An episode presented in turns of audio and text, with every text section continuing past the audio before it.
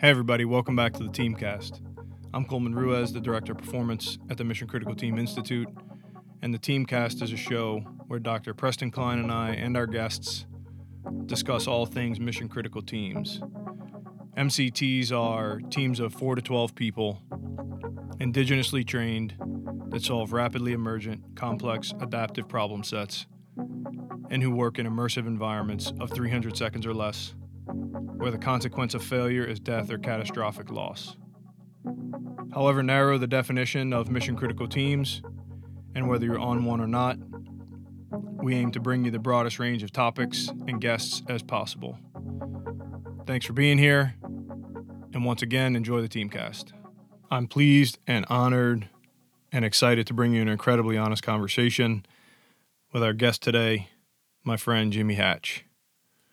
Jimmy's a veteran of multiple combat tours all over the world, founder of Spike's K9 Fund, author of Touching the Dragon, and just finishing his freshman year at Yale University as a 52 year old freshman. On the show, we discuss his experience at Yale this past year and what it's been like studying the classics, such as the Iliad and the Odyssey, with classmates 35 years younger than he is. We talk about his path into special operations quitting once before making it through a second time. We talk about his combat experience, being shot at close range trying to save another American soldier, watching his military working dog get killed, and we discuss Jimmy's slide into depression that literally brought him to within seconds of committing suicide on his front porch. We get the most honest perspective I've ever heard on the topic of residue and how Jimmy battled back from the brink. And finally, we talk about his dogs and his ground level high speed videos of Dewey, Mina, and Lola. So, once again, without further delay, please welcome and enjoy my conversation with Jimmy Hatch.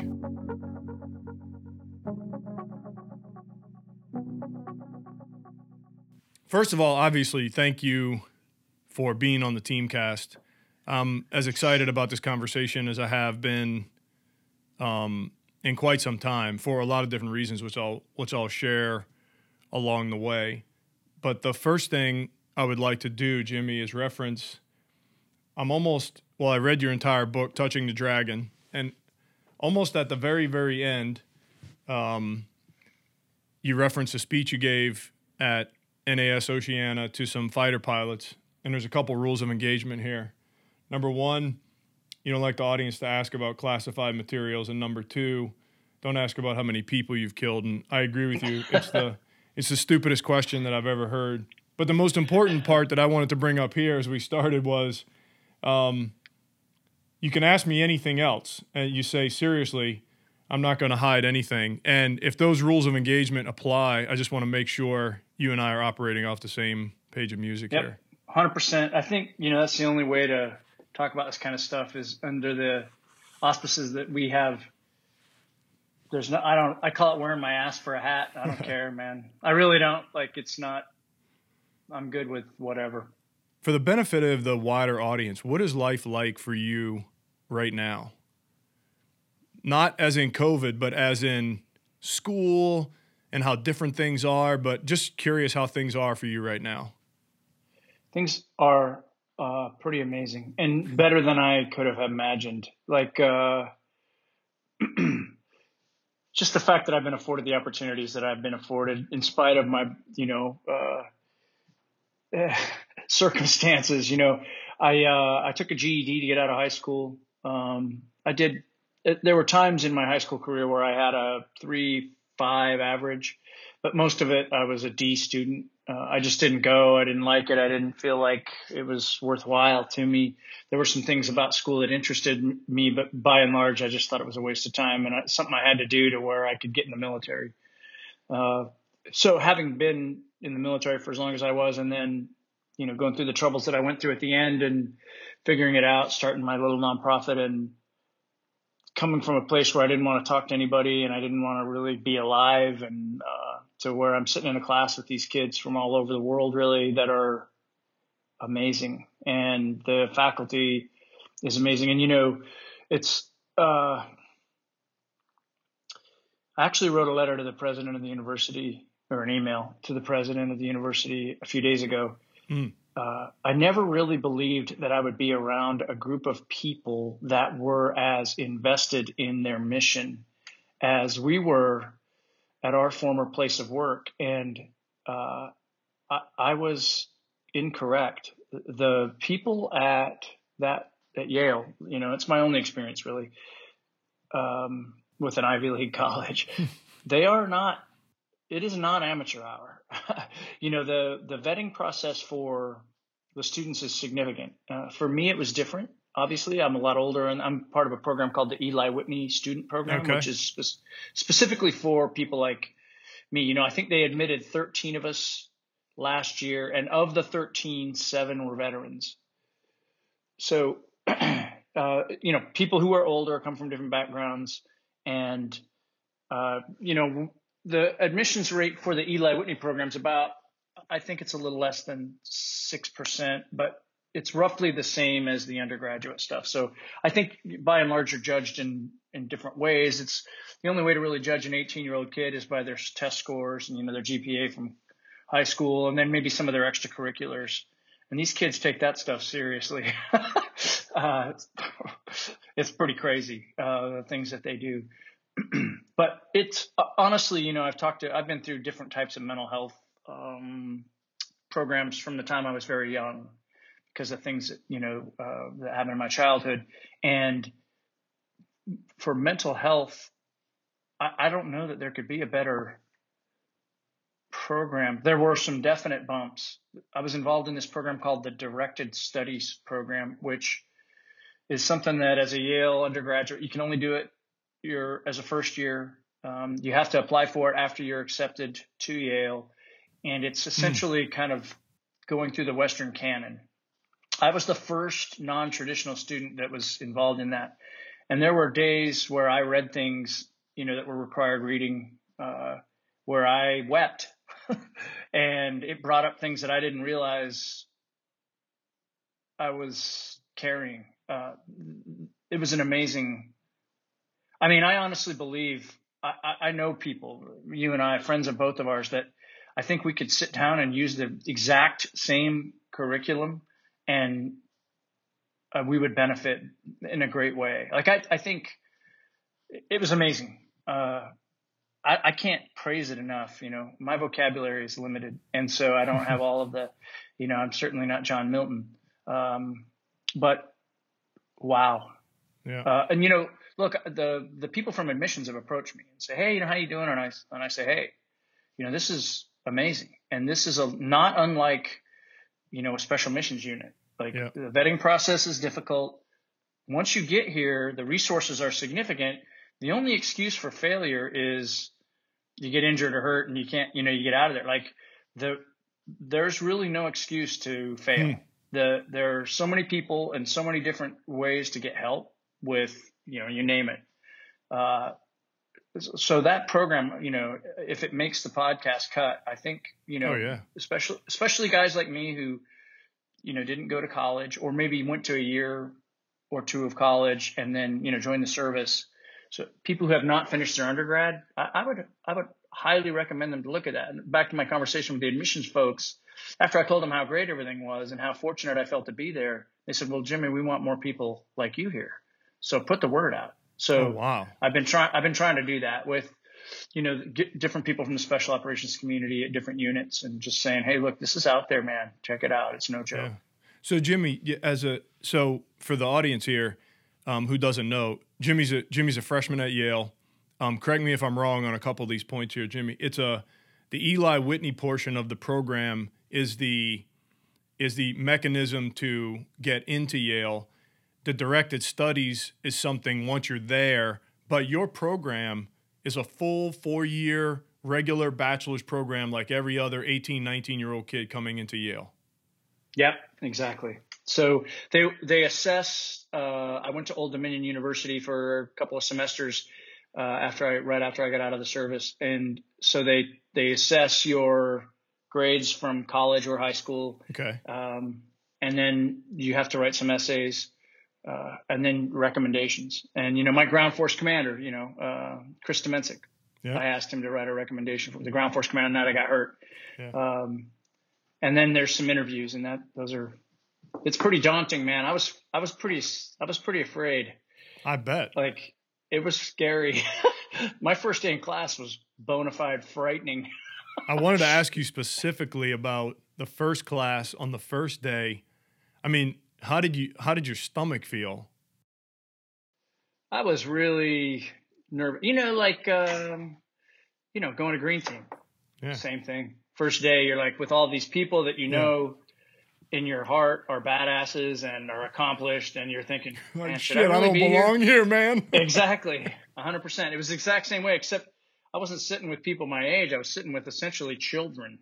And the professor, my very first class in directed studies at Yale was uh, literature, and it was we, we were reading the Iliad, and these kids started talking about it, and I was on another planet, man. Like it was, it was amazing and daunting. Yeah. But it was also, uh, you know, I think when you're in that environment, uh, after you get over the discomfort, it's, it's like being in green team, right? Like you're looking around going, holy shit, look at the stuff we're doing. Look at the ground we're covering. Look at, you can't help but, you know, it's like running with people that are faster than you all the time. You're yeah. going to become a better runner. And that's essentially what that was. The professor was a guy named David Quint, who's, you know, a sterling professor of comparative literature. He's been around a long time. He taught at Princeton. Uh, you know, the guy's bona fide baller when it comes to that stuff. And it was, you know, it's like having your favorite war hero instructor in yeah. Green Team. You know, like it's the same thing. It was the parallels were shocking to me. Actually, yeah. I was yeah. very surprised.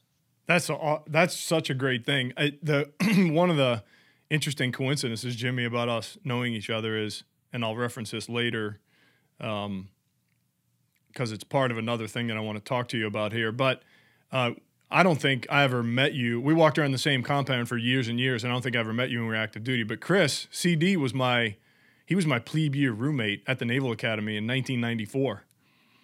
Holy cow! So there's a ton of obviously there's a ton of connections, but it's really unique that we didn't really know each other you know, on yeah. active duty. But I was so curious about exactly what you're talking about now, which is the parallels to, you know, your first your first year at Yale, which was, takes me. Go ahead. No, it was. I was shocked. You know, I was shocked at how similar it was. And you mentioned yep. your professor in your article, um, my semester with the snowflakes, which of course I'll put in the show notes. You made a couple comments here that you've already referenced uh, the first one I'd like to have you drill a little bit more into because you already mentioned David Quint was um, you said in that article you were essentially you know an alien and you've referenced that a little bit but what sort of manifested on a day-to-day basis say in the first semester Jimmy that you that made you feel or maybe you didn't feel it maybe your classmates actually felt it the alienation so to speak or the difference between the two worlds that you know you and they were living in essentially? Yeah i think you know overarching through the academic year and i didn't really i couldn't define it as well in the first semester but you know when you read these great works the iliad the odyssey the aeneid that's you know the literature stuff uh, and then the, the, so let me quickly summarize directed studies. Yeah, please. It's divided into into three subject areas. One is literature, the second one is philosophy, and the third one is called History and Politics. And sometimes uh, you would think those all of those things are very different, but it was amazing to me how the, those different subjects and the books that we read, which were chronologically close to each other, um, how they were kind of enmeshed. Like it was, it was amazing to me how they all kind of connected. And that's due to the way the faculty, the professors and the lecturers presented the material and the lectures that we were involved with, uh, you could see the connections. but the big overarching theme, the reason that I was an alien is, well, first of all, at no point in my life would I ever had the SAT scores to get into Yale. right? Me. I mean, just yeah. Um, but more importantly, you know, when I read the Iliad and we talk about you know, when Agamemnon's trying to talk Achilles into coming back into the fight because they're getting their asses whipped. And he's like, Hey man, you know, I'll give you more loot, you know, basically, uh, I'm bouncing that off of stuff from my past, you know, uh, we've fought guys that weren't in the fight for the same reasons we were. And I use a phrase a lot, you know, you can't eat honor. It's a business for some people. So I'm carrying that stuff into the classroom with me. And, and these kids, and they are kids, uh, they don't have that kind of baggage that they're bringing in with it. And so I felt like an alien that way. And I was really uncomfortable with the idea that I should speak up and say kind of what was on my heart, really. And to, to a person, all of my professors were like, you need to. And I kind of got the impression, at least from most of them, that that that was part of the reason I was there. Mm. And I have had kids like reach out to me and say, "Wow, I you know, I couldn't believe you shared that stuff. I never had you know those ideas about things. I didn't realize you know." And so I started to figure out with probably in the first month or so that that, that was kind of my job. Like, hmm. you know, what I, I want to be an asset. I want to bring something to the table with this crew of amazing people who bring me up every, just being around them. You know, I mean, yeah. can you imagine being around a group of, you know, highly motivated kids that are destined, you know, some of them are going to be yeah. Supreme Court justices or, you know, whatever, I, or, or physicians or, you know, they can change the world kind of people. And, so what can I what can I bring to that? And um, learning when to interject and when to talk about things. And uh, fortunately, I had really good faculty who I could approach and say, "Hey, man, look, you know, this is going to be kind of heavy. Is this something you want me to share?" And they were almost always were like, hmm. "Yeah." Did anything go sideways in any of your classes just because your perspective was so raw for some people?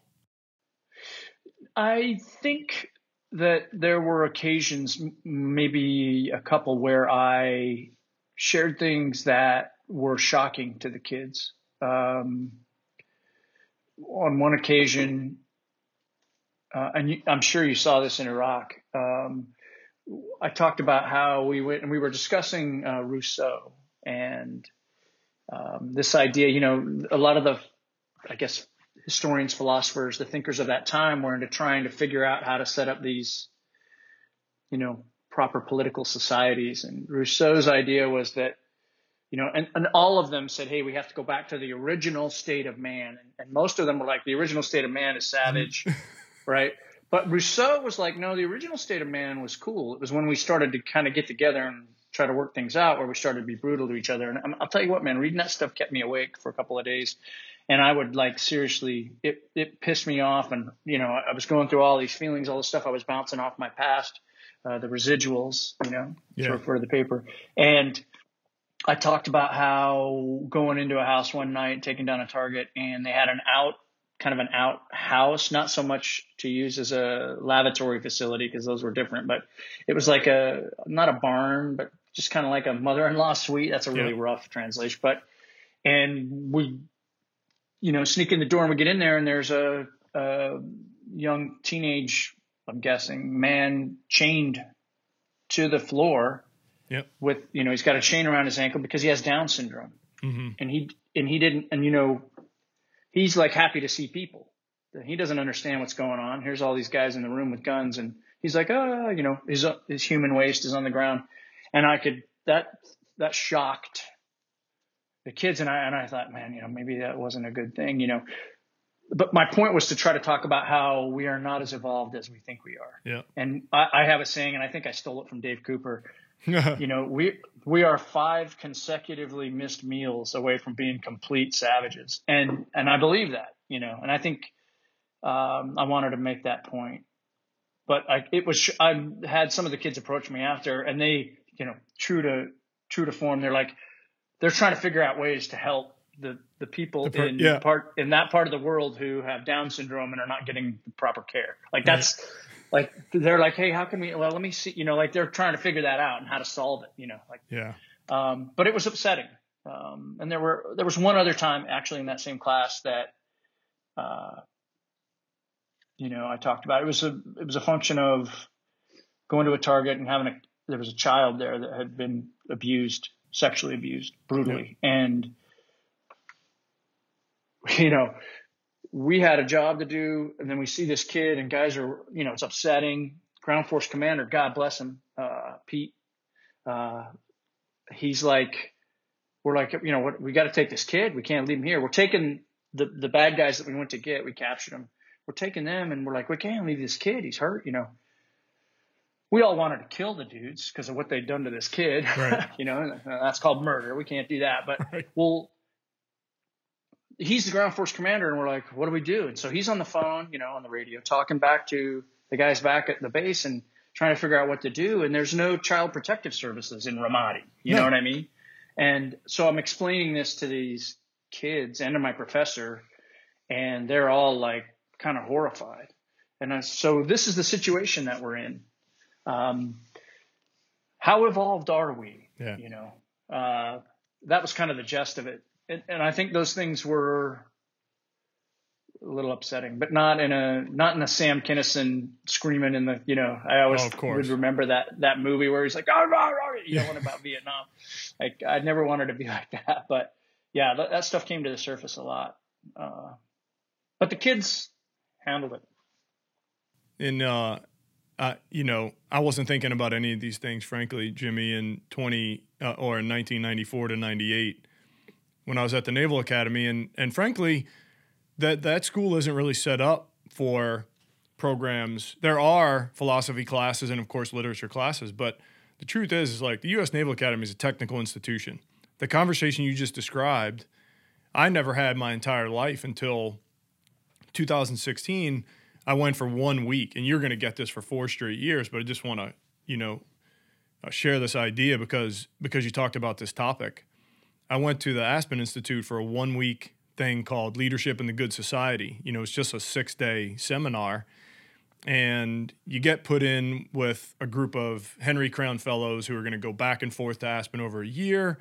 And there's different healthcare fellows and education fellows. And there were some teachers from inner city New York and, and these other places. And I grew up in New Orleans. And so I, it, you know, going into the Navy and going overseas wasn't the first time I had seen, you know, poverty. But we got into this very similar conversation in Aspen about what is the fundamental nature of man. And it was really surprising to me. It'll take me into my next question. It was really surprising to me how committed some of the educators were to the fundamental nature of man is good. And I really struggled with that because I, I just never saw that. I never saw it when I was growing up. I never saw it overseas. And maybe I'm just missing a trick but what it what it taught me, Jimmy, just that one week, and it's not like, you know, you and I and the guys we worked with are uneducated idiots, you know, but what I what I left Aspen thinking was I need to really take into consideration places where I'm open to having my mind changed. And I wasn't sure I knew when I was open to having my mind changed, even though I consider myself well read and open minded. And so when you put in and, and, you know when you wrote in your article your semester with the snowflakes um, and you can talk about the whole article you know when we're done here with a couple questions about it but you mentioned being your time there in the first semester you, you become really open open to having your mind changed. Is there anything that would shock me jimmy that you'd be like coleman i changed my mind on this uh you know the first thing that comes to mind is probably the one that that you should talk about. I think, uh, or I should talk about. But there, there were quite a few things actually. Uh, for example, going into, I always fancied myself a bit of a philosophical guy, and I spent a lot of time reading, you know, the Stoics. Mm-hmm. You know, um, long before it Admiral, became cool. Right, Admiral Stockdale was like a hero of mine, and yeah. uh, and so I had this idea that the Stoics had it all figured out. And I remember sitting in philosophy class with this brilliant professor who was from Oxford. 30 years he taught philosophy at Oxford. And just an amazing human being. He used to sneak into the former Soviet Union back when it could get you shot and teach philosophy classes underground in smoky rooms in places like the former Yugoslavia and Czechoslovakia. Like he's that committed to it, and and, Arist- and Aristotle in particular. But when we got to the Stoics, I realized that they are. I found them a bit lacking when hmm. it comes to that scenario I just talked about earlier. Well, it's none of my business what happened to that kid. Well, is it? Isn't it a little bit of my business? I mean, I'm a human being, and uh, you know, yeah, I don't speak his language, uh, you know, but he's a he's a human being. He's a child. These things have happened, and do I need to trouble myself with it? I think the Stoics generally would say, no, it's not your business. It doesn't affect you. And I disagree with it. So, yeah, that hmm. was probably that one. And then with that young woman that I sat next to at the discussion we were having with this author from a think tank, uh, she's from the south side of Chicago, African American. Friends of hers have been shot and killed, gang violence, by you know police violence meaning there were violent things going on and the police engaged and were part of it. She is outspoken, Black Lives Matter, community organizer, like not the kind of people I hang out with. yeah. Uh, but she leads with her chest, meaning her heart. And she. I sat next to her at that meeting and she's the one that used the term safe space. Mm. And and dude, I almost had a seizure when she said that because I had this idea in my head of what the people who use that term safe space, you know, it's pretty distasteful to a guy like me. But I'm sitting next to this young woman and she brings it up. And I thought, it shocked me. Hmm. She doesn't need a safe space, dude. She's she's, she's fine, fine having a discussion. She's fine. She doesn't need anybody to coddle her or make her comfortable, make sure her feelings dude, she's just not like that, like at all. She wasn't, she didn't need that, but she used that term and, and then, you know, the discussion went on and I talked to her later and I, and I was, I said, you know, just from where I come from, this is a safe space. And she's like, yeah, it's just a figure of speech, you know, it's hmm. what she was referring to is, Hey, we're sitting in a room talking about, let's just use Aristotle again and his idea that some people are born natural slaves. And I think mm-hmm. that carries a certain amount of weight for a guy like me. It carries a different kind of weight for a young woman like her. But we're sitting in the room together talking about it. And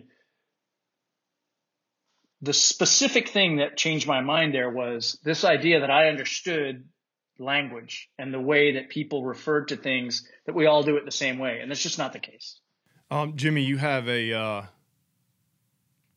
you have a comment in your article that uh, your professor of philosophy, it might be the same one, uh, told you once that a good leader is a bridge builder.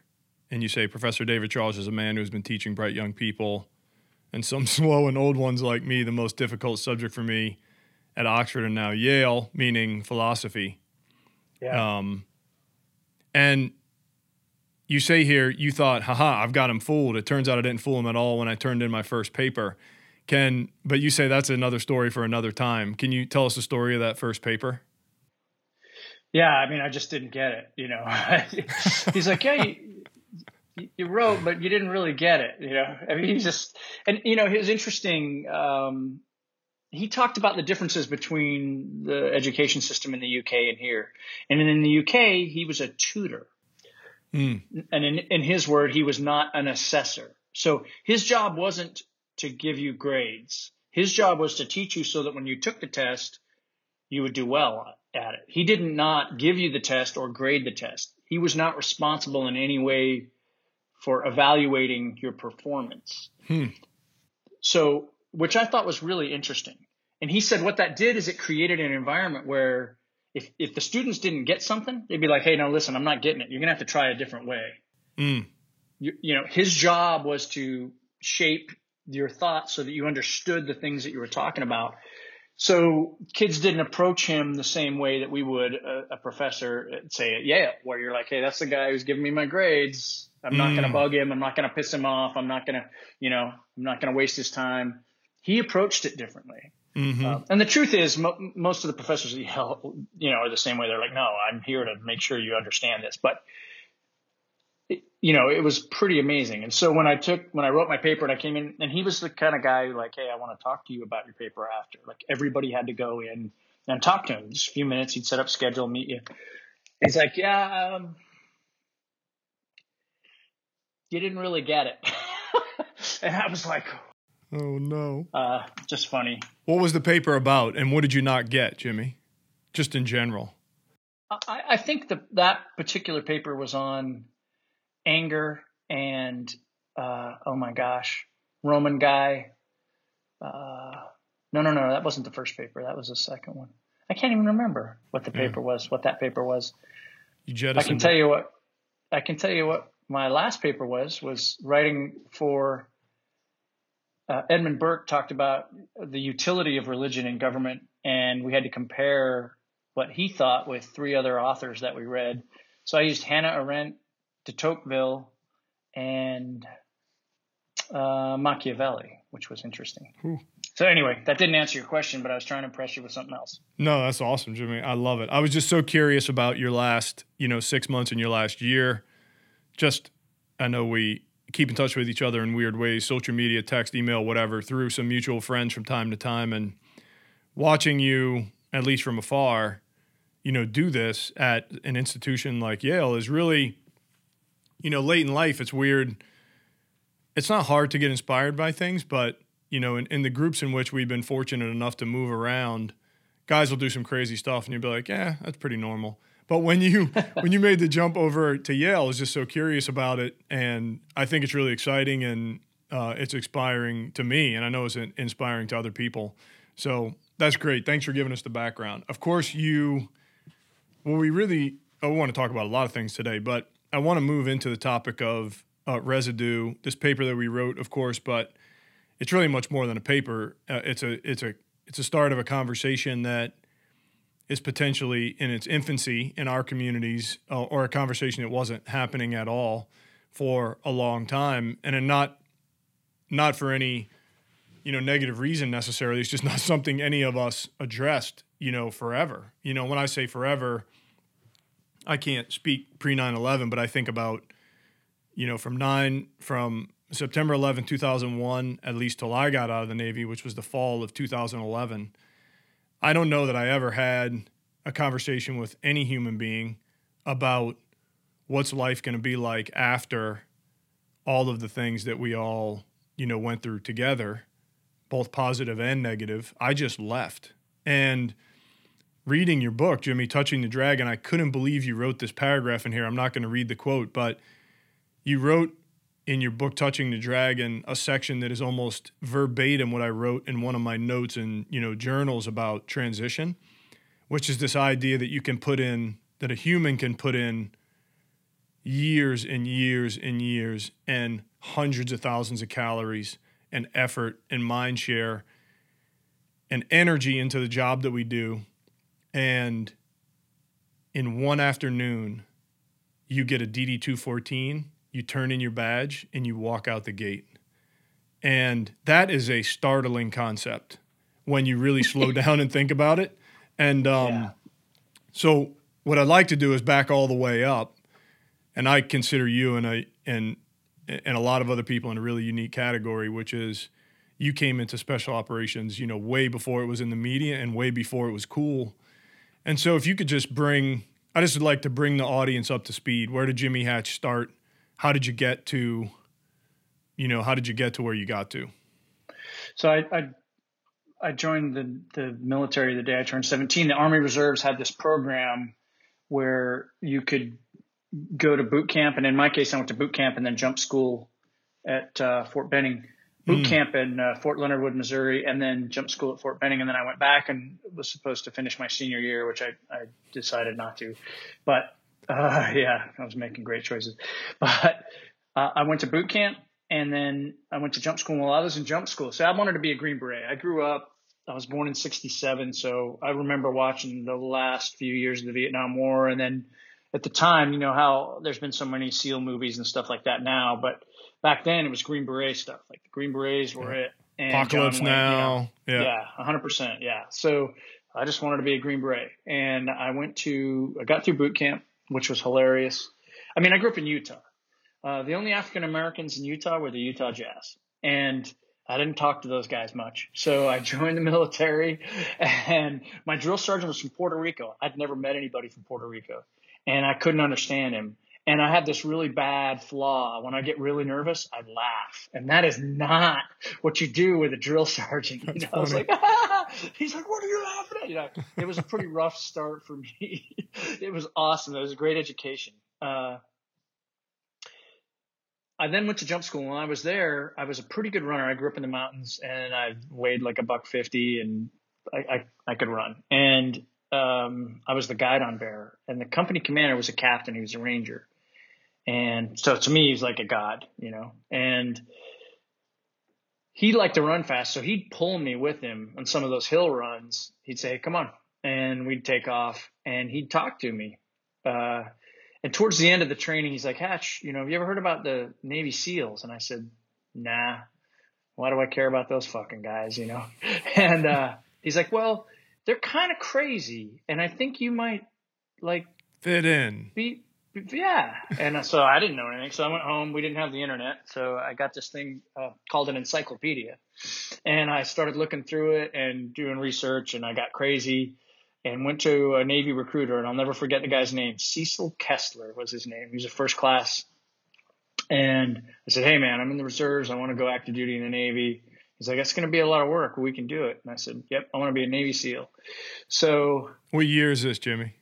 That was 80, Started in 84. Okay. Yeah. So, uh, 85, I, you know, the paperwork gets, uh, the Navy makes me go through Navy boot camp again. I get in, um, went to Corpsman school because I thought, well, being a medic medical be cool. About two weeks shy of graduation, me and a couple other dudes took home some scrubs. We got in trouble, went to captain's mast. I got shit canned from school, got sent to the fleet. you know, uh, oh my god! Was a deck was a decade. Yeah, it was great. And um, applied to go to BUD/S. Went to BUD/S. Got to Hell Week. Um, Which class were you, Jimmy? That was 141. 141. Yeah, uh, guys like well, I won't drop names in here, but yeah. you know some pretty. There's some pretty significant guys that are still in the community and have done a lot in the community that were in that class. But Hell Week starts Sunday, laying there in the surf. Didn't have a lot of confidence. And the biggest guy in the class gets up, and he was a big dude, and he'd done the Ironman, and he was a severe stud, like badass. He gets up and he quits, and I'm like, "Yep, holy shit! If that guy doesn't have any business here, I, I sure as hell don't have any business." So me and like ten other idiots get up and we quit. It was ridiculous, and uh, I realized pretty quickly that I'd made a mistake, but the Navy, you know, sent me to a ship, and I don't know why people go on cruises, Coleman, because a ship is like jail, except you can drown. I don't get it, man. Especially now, right? Like every week there's something. You know, you can't get off the boat. Everybody's sick. I'm not interested. Breaks. Yeah, no, no. I'd rather go ahead and just get shot again. I think than go on a cruise. But anyway, the I, I developed some character, went back to BUD/S, made it through. In uh, I graduated with class 164. Okay which was cool. Uh, went to SEAL Team 8. They had just started SEAL Team 8. That was in January of 1990. And then uh, did a few deployments, screened to go to Dev Group. Uh, I started out as a boat guy. We didn't have SWCC guys then. Mm. So me and a bunch of other guys, Dave Cooper, who I mentioned, uh, some of the guys, they're actually still around. we went through at the time uh, the boat green team, which was yep. brutal. Like the boats just beat your ass. It's like a four hour car wreck every time you drive them. and, yeah. uh, and then, you know, the, the deal was you had to wait three years and then go through green team again. So we did uh, a bunch of us. Uh, what year was that, Jimmy? 97. You went through the 97. 94, I went through gray. And then 97, I went through green team. Now I think Tommy was the one right before that. Okay. One.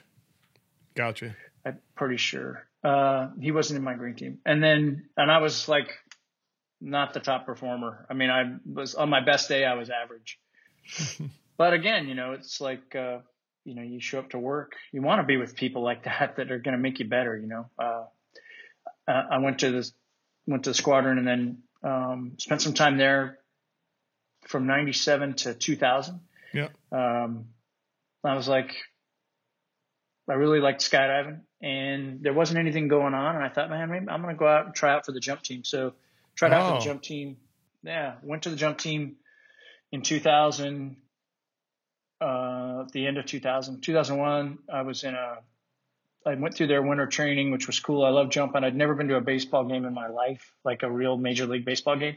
My first baseball game, I jumped into the Dodgers opener in Chavez Ravine. It was amazing. Wow. Um, shortly after that, I got in an accident, uh, which was pretty significant. Broke my back hmm. and was in a coma or a state of unconsciousness for like a week. Messed up my brain pretty good, and it was in I want to say the end of April.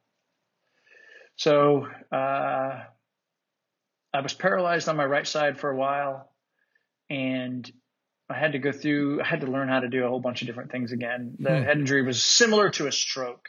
I was I was put in a program with some stroke patients. It was funny, man. My wife would take me, drop me off, come get me at the end of the day. You know, go to parent teacher conference. It was hilarious. and then I got. Uh, it was time for the Navy to decide what they were going to do with me. And the guy who was the neurosurgeon that took my case was a team guy in Vietnam. He he was a hmm. chief uh, he got out, flew F-15s for the Air Force, did that for a few years, and then became a doctor. Interesting. So, yeah, so I went to see him. I thought they were going to put me out of the Navy. I, would healed up pretty good, and I could, I could function. And and he said, "Hey, man, what do you, you know, what do you want to do?" And I said, "I, you know, I want to go back to." At this point, 9/11 had happened. So, so you were you there, Jimmy, when Gus Kaminsky came through? I was at the end of my tour. He, he came through. Yep. He was my first platoon commander at Team Three. Yeah, rest his soul, man. Yep. Yeah. Uh, super good guy. Awesome guy. Anyway, the the guy said, "Hey, man, I'll put you back on, uh, but let me hear what your wife has to say." And then she's like, "Yeah, whatever he wants to do." So.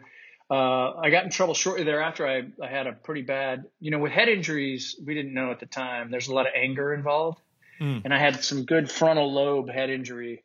And I told, basically told my leadership to fuck off one day in front of everybody. That, that doesn't go well in the no. Navy. So they had to essentially send me somewhere else. So I went to Yuma to be part of the skydiving cadre there, the free fall cadre. Mm. And I didn't care for the army at all, the way they do business, but I did work with some really, really good dudes and I learned a lot. And jumping is, you know, I love jumping. I learned a lot. I worked with Marines, uh, Rangers, SF guys, uh, a lot of Air Force guys. It was cool, and I begged Tommy, the Master Chief. I kept, you know, calling him, and you know, because I knew my buddies were deploying, and so finally I got to come back at the end of 2004. End of 04. I did, yeah, and then I did my first deployment uh, in 2005. And then, can you can you give me a brief summary so I got there in 06. And mm-hmm. what were, well, I know what we were all up to, right, between 05 and 09. But right. If you can get us up to July of 2009, you don't have to go into any obvious, you know, detail about ops and stuff like that, but just your experience. I'll tell you though, I'd like to back up a little bit because I don't yeah. know that there's been enough said about this. And this isn't specific to the SEAL teams or our former unit in particular. But to everybody that transitioned from the time in the military where we were carrying IVs in our pocket and, yep. you know, to the guys who deployed after 9 11 and the learning curve that those, whether they were Army or Navy, the learning curve that they went through was significant. There were a lot of changes that happened really quickly, and those guys suffered for for it. And it wasn't anybody's fault. It's just we didn't know what we didn't know. So guys right. are carrying all this stuff. Next thing you know, you're at, on a mountain in Afghanistan at 10,000 feet and that shit don't fly. You know what I mean? Like pretty soon you figure out all you need is bullets and water, right? So those guys, that particular part of our history was, you know, the guys who trained us, and I don't know if this is true for you, but a lot of them were Vietnam guys mm-hmm. or guys that had, didn't have any combat experience whatsoever. Yeah. So it was very different from what you know was needed at the time. But everybody's doing their best. I just take my hat off to those guys. Yeah. One of my recollections, Jimmy, tra- in training, um, well, pre 9 11, on this idea of like who trains you. I have this memory of checking into Team Three, and the first. This is in the the spring of '99. The first set of trips we did to Niland, California, or whatever, um, inside the the training pre briefs and all these other things, right? The cadre are like inserting these stories, and I thought they were telling real stories.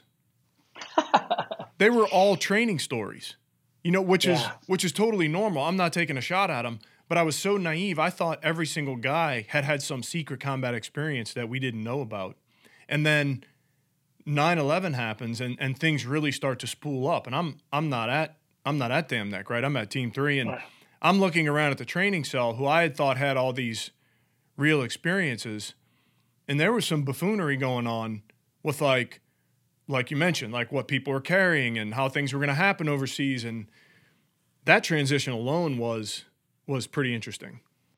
Yeah, yeah, it was. It was also interesting to me, uh, and this is, you know, take it for what it is, but there were a lot of I've I was surprised at the number of people in the organizations in special warfare who talked big talk and when it was time to go to work they found something else to do. Oh, and yeah. it was shocking to me actually. And i mean whatever. I think people do things for different reasons but that's something i don't think it's enough coverage. Yeah. there's a lot of chest there's a lot of chest beating out there but you know there needs to be some reality alongside it. Like there's people who didn't like the real thing. They like the training, they like the shiny badges, but they didn't like the ugly stuff. Uh, yeah.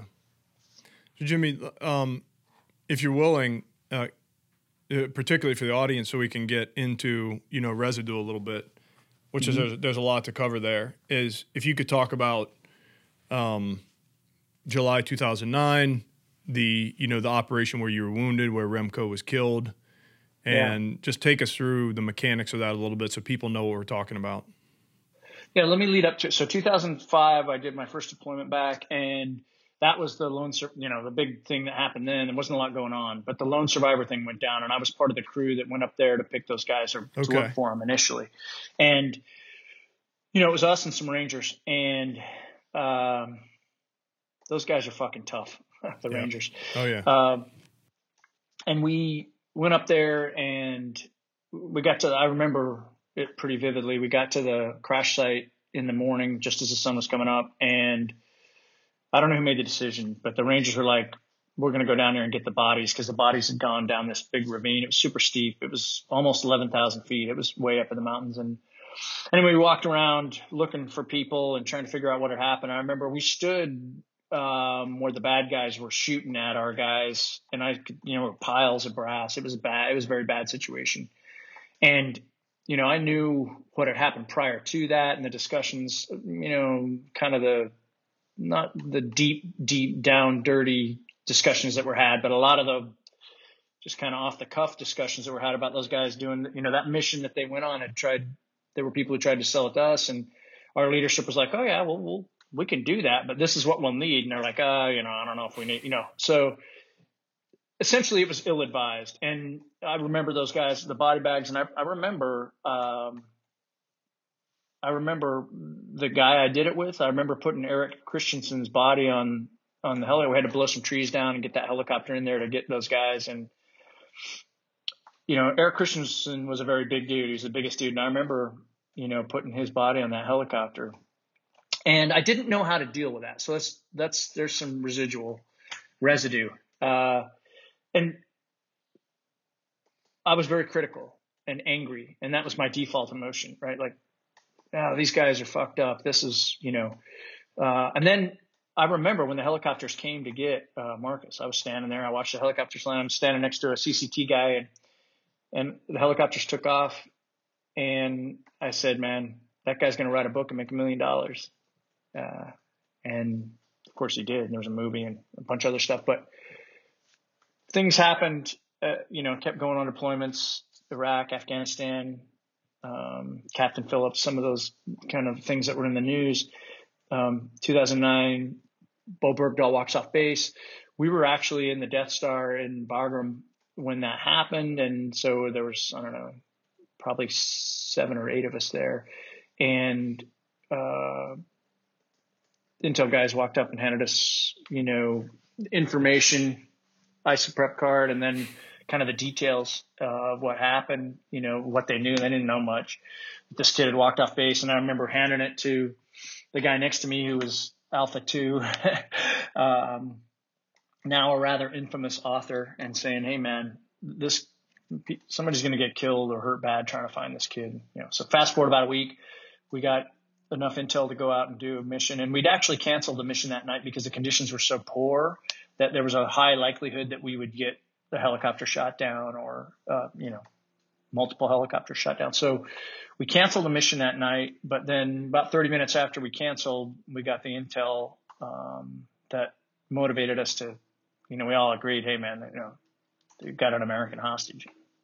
Yeah, he's an idiot, but he's still an American. And we're going to yeah. do what we got to do. So um, we knew it was going to be pretty heavy, and we got as we were landing, I could see the gunners, the door gunners, like I was on a helicopter that was not closest to the point where we were taking fire. So the helicopter off to our other side was shooting. I couldn't hear them because the helicopters are so loud, but I could see tracers kind of coming past the back of the helicopter. Mm-hmm. So I knew we were on it. Uh, it took us a few minutes to get going, and then I had to split up the crew.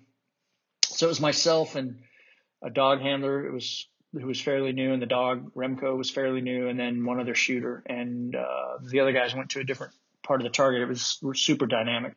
And again, it's a hostage rescue mission. And for those who aren't, you know, uh, familiar with that, the hostage rescue mission is, I believe, most the most difficult because you have to expose yourself, you have to be aggressive, and you can't just shoot people. You got to know who's who in the zoo, and um, that means getting close and figuring things out. Uh, so there was a couple guys, probably three, four hundred meters away, and we'd done some. We'd been in a few skirmishes.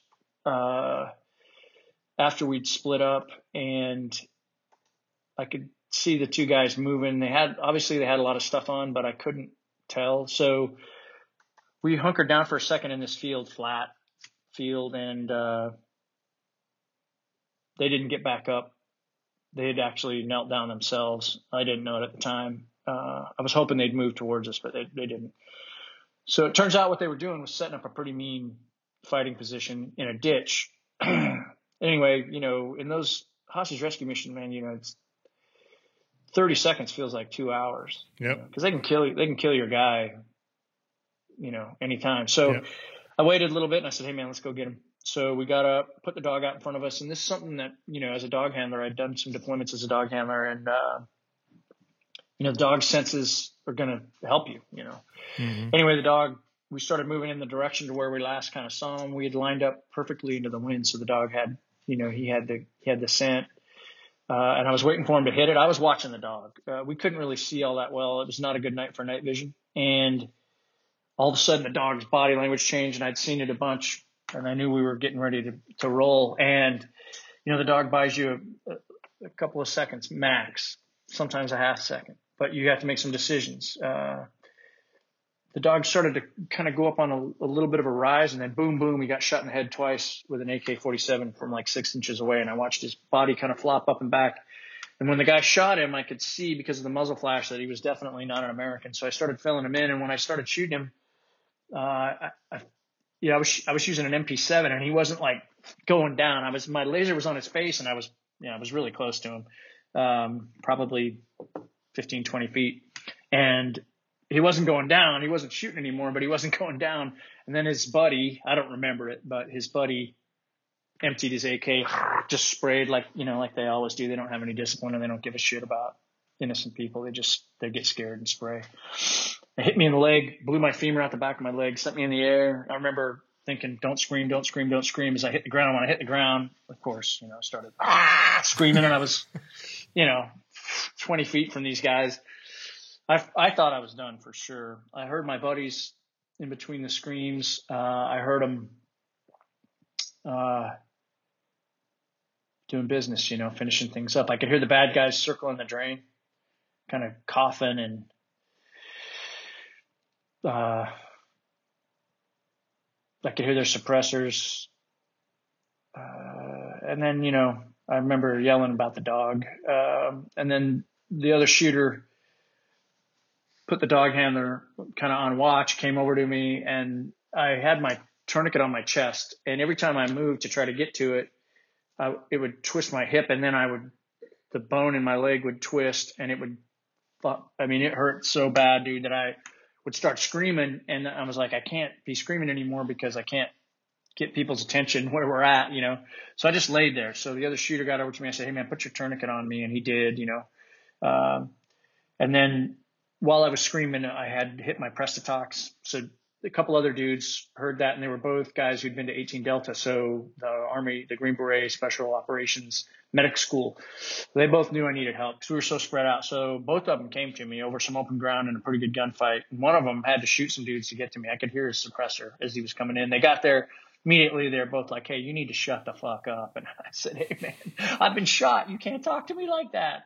They didn't care, man. So they shoved their knees in my back and pushed all the air out of my lungs. They went to work on me and then they rolled me, they were going to roll me over and they told me, Hey, Jimmy, we got to roll you over. And I said, no, because every time I moved it, that leg would just fucking shoot. I was like, you can't, you can't, can't. They're like, you got to shut up. We're going to roll you over. they just jammed their knees into my back pushed all the air out of my lungs and flipped me over. And of course, I was screaming. Um, helicopters came, um, landed pretty close. The one that landed, and I mean those dudes, man. I got to do a speech for those guys. Um, there were four guys that were on that bird the night that I got rescued that were in that speech. It was their their annual formal, so their wives and you know, they were there and our, their families, you know, like us, our families didn't know what we did. Didn't talk about it. I got to be a guy who stood up there and whose life had been saved in part by their efforts, you know. Uh, that was pretty amazing. And they dropped us off in a shitty gunfight on a really bad night, and those dudes did not hesitate. Imagine that, man. Like, think about that for the people who have never been in this type of situation. Imagine the worst night of your life, and it's dangerous. And you're going to die if you don't get out of there. But you know in your heart, hey, I know those guys are going to come get me. Never did I question that. Think about that kind of a resource. You know, it's just like that's a pretty big deal. Anyway, so they picked me up, took me to a little field hospital, and I remember Pogo sticking it on my left leg, and I had my arm around the guy I called the fly fisherman, and I started to pass out. I, I ended up taking 14 units of blood, which I guess is quite a bit. I started to kind of get dizzy and started to pass out. And he's like, dude, I can't carry your fat ass. I need you to, you know, make it to the door. I could see the door. So I pulled together some gumption. We get in the door. Dudes skin me with those emergency scissors. I'm butt naked. They throw me on this stainless steel table like I'm a pork chop or something. And then, uh, I'm laying there and I can see the dog handler carrying Remco. It was clear to me that he was dead. He'd been working on Remco on the helicopter. Um, the fly fisherman who was with me had also worked on Remco. It was clear to everybody that the dog was dead, but the dog handler, Mike Toussaint, who's a public person, so I can use his name, he wasn't giving up, you know. And uh, once they got me on the table, they started dealing with him and the fly fisherman. And I remember waving to the fly fisherman, and I was like, "Hey, man, tell these people not to laugh at my junk. It's cold in here. like, what? Who thinks about? Apparently, that's not unusual. I'm told by different medical people. So the doctor, she looks at me and she's like, "That's it. Boom! I get a mask over my face and I'm out. And I don't remember anything after that until I woke up a few days later. Bumped to a diff- few different hospitals on my way home to DC. And then I just really started to spiral at that point. And, you know, I think the residue was something that I had not even considered, truthfully. We just didn't, I mean, it's what we did, and everybody around us did that. So we didn't think that it was abnormal or that there was anything really problematic about it. Um, really ignorant on my part. But as I'm laying there in the hospital and I had 18 surgeries on that leg, um, you know, drugs going through me, I couldn't sleep. I was all that stuff started to come back. And in particular for me, the most difficult thing for me, and it's part of the reason I brought up the lone survivor stuff is some of the things that I was very critical about with the way they did their mission. I had to wear that same criticism myself and it didn't feel good. Were you putting it on yourself, Jimmy, or was somebody else putting it on you? Oh no, no, I, I put it on myself, but it was, you know, I'm I'm fairly good at this thing called cognitive behavioral therapy now, and you know, these feelings are they valid? Is this the facts? But the facts were, I felt like those guys took unnecessary risks in a lot of ways, and it cost people their lives. That simple. I believed that, well, I mean, just just the facts. I get hurt. At the point I get hurt, I was being aggressive. Um, there was criticism of by my own guys who I love, and they were like, you know, you're a dumbass, which you know they're my friends. I love them. Got it. Um, I was being aggressive, doing what I thought I needed to do, based on my experience and you know the training that I'd gone through. And boom, I get hurt. Once I get hurt, everybody's at risk. Uh, guys have to cover open ground to try to stop me from bleeding to death.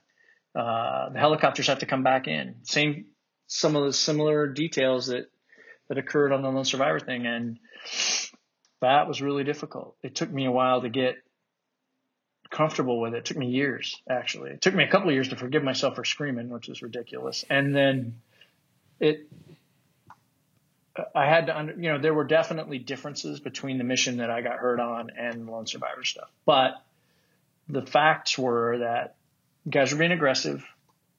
They got hurt or killed in their case. And people risked their lives to try to save them and they got killed. And that, to me, that's where I, I held it. Now, the difference is when you bring those other little details in, it changes the dynamic. But I still had to wear that criticism and I didn't like it. And I did take it on myself, and uh, I was ashamed because I felt truthfully that you know we worked in a no fail environment, and I felt like the, when I got hurt, it changed the dynamics of the mission. They had to get the fat guy who's screaming out of there, and then continue on. And we never we didn't get to rescue that guy, so I felt for years that it was completely my fault, and there's no way to say that that's true or not. Um, and sometimes I actually I still revisit. I'm like, eh, you know, if I'd have done that, but it doesn't make any sense. And at the end of the day, it's a gunfight and everybody with a gun gets a vote. So there are variables in there that you can't control, which is difficult for guys like us who spend so much time trying to make sure that we conduct ourselves in the best possible way in those circumstances. Uh, it's difficult to say, well, there's luck involved.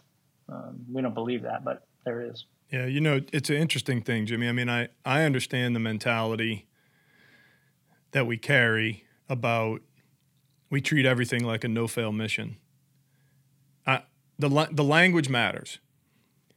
Treating everything like a no fail mission matters. But you and I and everybody else who's in our business knows that we fail all the time. And we fail because it's an ultra complex environment that has multi factor inputs that many, many, many people, just like you didn't control where the bullet went when so and so got up and sprayed his AK 47. There's so many things we don't control. We, we risk mitigate the best we can but it's really dangerous pulling the thread on this how we end up with this certain amount of residue from our experiences, both good and bad, is when we assign or when we continue to assign all my missions were no fail missions. Well, you know, Tommy V and I had this conversation in Bakuba when Mark, when Badger was killed, which was in December of 2007. And a few other guys who were in the recce element, you know, who are still serving. You, you know all of them. Uh, one of the guys that evening when we got back to the base, you know, recce guy walks up to me and says, "Coleman, I think tonight, I think Badger's death was my fault." I'm like, because I, I should have known, right? Because we're first in, and I think what ends up happening because we treat them all like a no-fail mission is the first thing we do is we start assigning self-blame responsibility. That, yeah, like yeah. because and the only not the only reason, but one of the reasons we do that is because we weren't supposed to fail. Well, no kidding, we weren't supposed to fail. Nobody got off the helicopter like hatching reasons to fail. There was just a set of circumstances that you know occurred. And do people make mistakes? Yeah, sometimes we make tactical errors. Most of the time, not though. Most of the time, it's a set of circumstances that are just more complex than any human can handle. Right, and so. Um, yeah, I just think that's a reality. And I think it's one of the things that contributes to these burdens that that we carry. And and by the way, Coleman Ruiz's opinion is we shouldn't assign, you know, what I consider like whatever special operations exceptionalism when we do a great job is like, oh, we're because we're awesome. No, because like you you got the lucky side of the karma this time. You know, you did everything Yeah. about the same. Um, so anyway, You know, I- it's go ahead. I, I would I'd just like to throw just to further emphasize your point here. I remember I was out in Arizona with a bunch of guys jumping when that happened. Yeah. And you guys relieved us. Yep. And I know that house and we knew that neighborhood and we'd been there.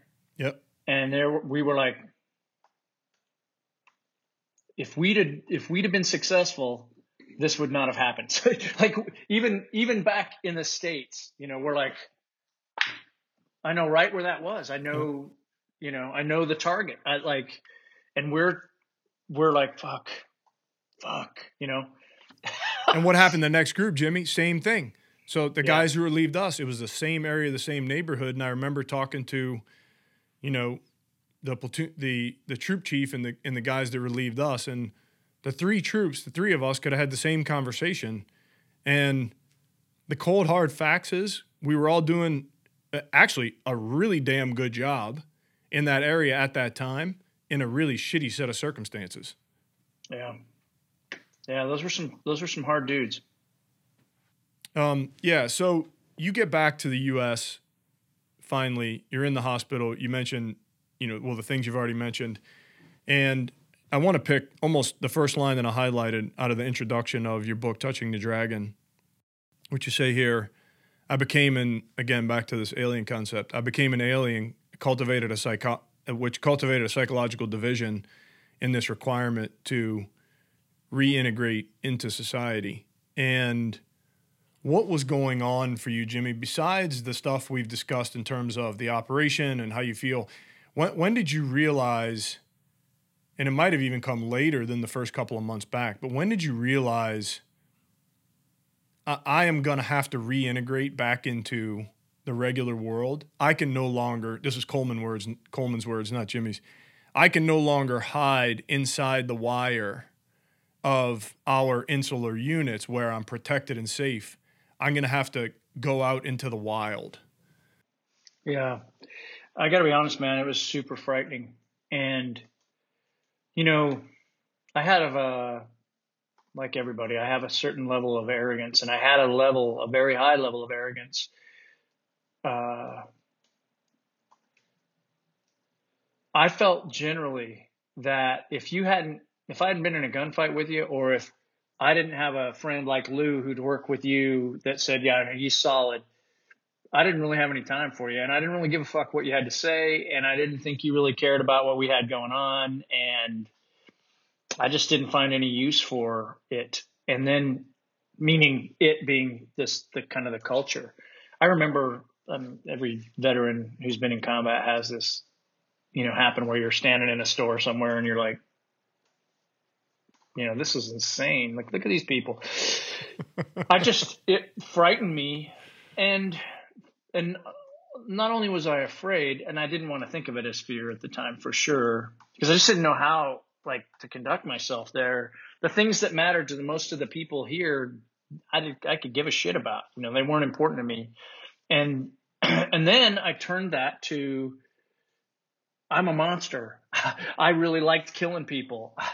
you know, I'm concerned with punishing these people overseas that want to do harm. Um, and everything else doesn't matter. Uh, it, I, I did not have a way. I, I never thought about it and I'd never considered it and never really addressed the idea that at some point this is going to be over in one way or another. And, you know, that was, that was dumb. so really what it came down to was, and, you know, I could blame this a, bit on the meds, uh, and some of the, the physical pain that I had. Uh, you know, there was no manual, hey, what to do when you're wounded, but a guy named Jay Redman, he basically did that. He came over to our house. I didn't know who the fuck he was. Yeah. And he, they called my wife and said, "Hey, we'd like to come visit." I was wounded, and uh, you know, I think we have some things that can help you. And I'm like, I don't know that guy, but okay, cool. So he comes over and he comes in. I'm like, hey man, what happened to your face? He's like, I got shot in the face. I was like, what? anyway, he was kind of legendary at the time, and I didn't know that because he'd written that stuff that you know the president had yep. taken, you know, President Bush had taken on board. I mean, he's, the guy was amazing, and he gave me a notebook, and he's like, these are the things, these are the numbers you call, these are the you know the to get your pace, you know, blah blah blah blah blah. Like the guy, and I was like, yeah, whatever. And he said, look, there's going to be some darkness. And here's my phone number. And I'm like, yeah, whatever.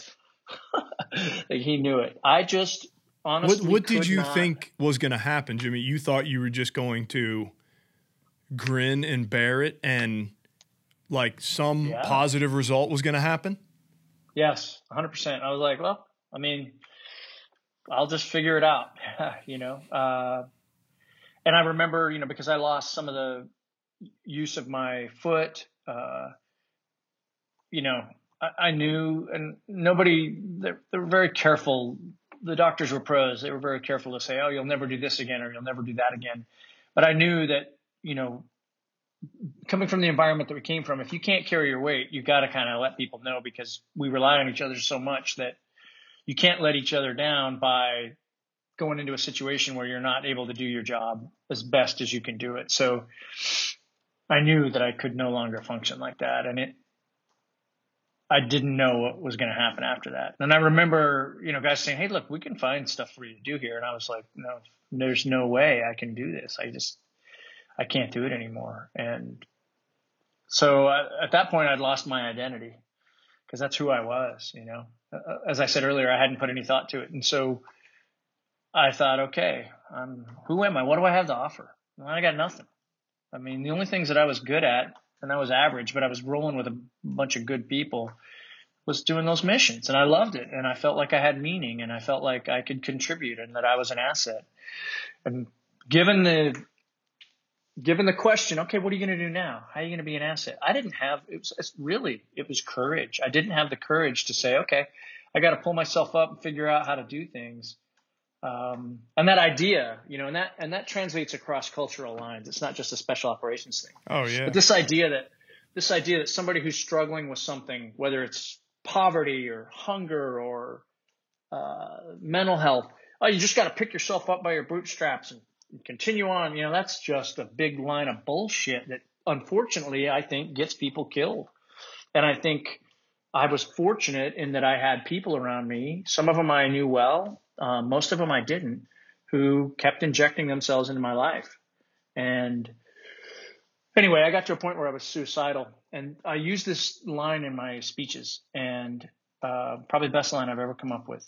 Um, cops came to my house, and I remember my wife on the phone with them, and she's telling them kind of who I am and my background, and you know, 911 operator. So I'm, I'm like, okay, these guys are going to come over here and they're going to want to be, they're going to want to brawl, and I'm fucking down with that. in fact, maybe I can get them to shoot me in the head because I didn't have the fucking you know, minerals to do it myself. So these guys come up, I'm sitting on my front porch and I'm watching them and watching them like a green team instructor, like, okay. and yeah, and they were pros and they were cool. And they got up on the porch and they started talking to me and they, the cops call it verbal judo. Next thing I know, we're talking about baseball. And I got the distinct impression, and I think it was Toni Morrison who said, you know, people aren't going to remember what you did for them, but they're going to remember how you made them feel. And dude, I felt like those guys gave a shit and really wanted me to be okay. So my saying is never underestimate your ability to affect the trajectory of another human life, especially at their most vulnerable moment. That's what those guys did for me. I wouldn't be talking to you today. I could have been sent to jail, which would have sent me into a tailspin and God knows what would have happened. You know, I had, and I had it coming. They, they at least could have given me a good tasing, you know. those guys changed my trajectory. And the, you know, when I look back uh, along the way, you know, the fly fisherman, the mechanic, you know, my squadron commanders, like people who didn't, they never let me know that they were involved in me getting where I needed to go. Uh, that, that's how business is done. I think I'm a good example of what can happen if people give a shit. Yep. And it was kind of kid gloves until I got past um, kind of the long term mental health stuff that I was in. I spent four months in a place uh, where I learned a lot about trauma and how we're not that special. And uh, you know, I talk about it in the book, but yep. you know, there were people who had horrible things happen to them and they did not volunteer for those things. Yes. And yet, and yet they want to have a life and they want to fight and they want to get better and they want to help the people around them. And that was inspirational. And then after I get out, spit out the other side of it, I, you know, I go back to, you know, Nui used to say, Hey man, I don't know where he got it, but he used to say, Hey man, you're either an asset or you're a liability. And I felt like at the point where I got wounded, I was a liability from there until I decided I wasn't going to be that way anymore. And the only way I could have gotten to the point where I could be an asset again is by people investing themselves in my life and helping me. I use this term with mental health and then I'll stop with this whole thing. But I did this uh, town hall meeting for CNN after Anthony Bourdain uh, yep. committed suicide, Kate Spade committed suicide, and Anderson Cooper hosted it and his brother had killed himself. David Axelrod was there. His father had committed suicide. Karl Rove, who is his enemy in the political sphere, his mother had committed suicide. These guys were having these conversations. It was an amazing thing. But at the end, a lot of the people that were in the studio audience there with me were saying things like, "Hey, you know, we need more assets, we need more resources, you know, for mental health, and blah blah blah." And I, and I just think that's completely missing the point. I think for me, the resources were there. We had doctors at our unit. We had places we could go. We had people we could talk to, but the resources, I, I, will draw a diagram sometimes. The resources are in this nice building over here, but there's this, this bridge across the river, what I call the river shame. And I was ashamed that I would need help. I was ashamed that, you know, those resources are for other people. Like I'm not, I've been trained. I went through all this hard stuff and I'm supposed to be above that shit. Right. Well, my buddies took me by the hand and walked me across the river shame into the place where I could get resources. And when I got there and said I didn't want to be there, they said, yeah, you got to do it. And when people save your life, you owe them a couple things. You know, you can't disrespect them and you got to live your life full. So that river shame is a big deal. And the only way some people are going to ever get across that is with help. Like the resources are there. I wasn't going to call in a 1 800 number. I wasn't going to go to the doc and say, hey, man, I think I need some some help. You know, I didn't like that just wasn't in my that wasn't in my game plan, you know. It's a this next comment is a so stupid simple question, but I've had my own experiences in you know just in general. This is not about me, so I'm not going to tell stories about myself here, but I, I can't count how many times in my life I've felt what you just described, Jimmy. Like that, whatever that thing is, I don't need that. Yeah. It's it's not for me. I don't know. Why, not me and you, the humans that we associated with and worked with for so long, why do we think that? I mean, and here's the reason why I bring it up in that way, Jimmy. Like, we spend our entire careers getting help from our teammates on our left and right. Why do we suddenly think we don't need help in another area? I think that area, meaning mental health, is one that we're all aware of, but we just have not really ever been in. Well, I think that's changed now, actually, but we hadn't been in a situation where we had people that we respected around us with our backgrounds and our mindset impart its importance on us. And I think part of that was, like we were talking about earlier, you know, the guys who, right after 9 11, who learned those hard lessons. I think the cumulative effect of that sustained combat over that long period of time is something that we haven't seen since Vietnam. Right. But the difference is, and I've seen this, and I'm sure you have as well, the guys, when they came home from Vietnam, they didn't talk about shit. And right. it wasn't like, hey, you want to come throw the ball out at the, the first pitch out at the Red Sox games. No, people were ashamed the guys that came home from that war, the guys and the gals that came home from that war, they didn't wear their uniforms. They didn't want to get spit on. They got treated like crap. But so there was no learning from that. Is where I'm going. Uh, the whole idea that you could put people through that grinder for that period of time, and by the way, it's still going on, and not have some problems Uh, that's just crazy. A, it is, and when you get people in front of you who you respect and they say, "Look, man, I struggled and I didn't know how to handle this, and I got help from this person or these people," uh, then a guy like me would be like, "Okay, I get the clues. I respect this guy. Um, I get it. So I have these signals in my head, and now I know how to handle that. You know, I think that discussion just needs to be. It needs to happen earlier on in training and the culture, and consistently over time. And I don't know about you, but I would argue that. The, the, the guys who hadn't really seen all that much combat were probably affected in ways that they needed to kind of sort out, and that those things work themselves out in other ways. You know, drugs, Yeah. um, drinking, you know, whatever. You know, and the back to the part about the Vietnam guys. Um, now, and I have done a fair amount of time, some penalty laps at the VA. Uh, those guys are coming forward now, Mm. and I give speeches different places, and I'll have those guys come up and talk, and they inevitably get, you know, they're crying, and we hug it out, and they're like, "Yeah, I couldn't talk. Nobody understood." You know, like, so we missed an opportunity to learn some some stuff there, and I think we're learning things kind of the hard way now Yeah. Um, about that discussion. Oh, absolutely. If again, for the benefit of the audience, Jimmy, if you could just reflect one more thing about the um, the front porch incident with the police, not relative to the police, but relative to yourself. What? Because unfortunately, another friend of mine, not from our community, but from another community who I met just a couple of years ago, after I got out, uh, Air Force um, guy, committed suicide two days ago, and we know so many people from our general community, not just the Navy. And what I've been wondering a- lot, especially putting together the residue paper with Preston and getting other people's reflections and, and talking about this with other folks is did, did, did you feel at that moment that um, you were, I'm putting words in your mouth, but I'll give you a chance to correct me.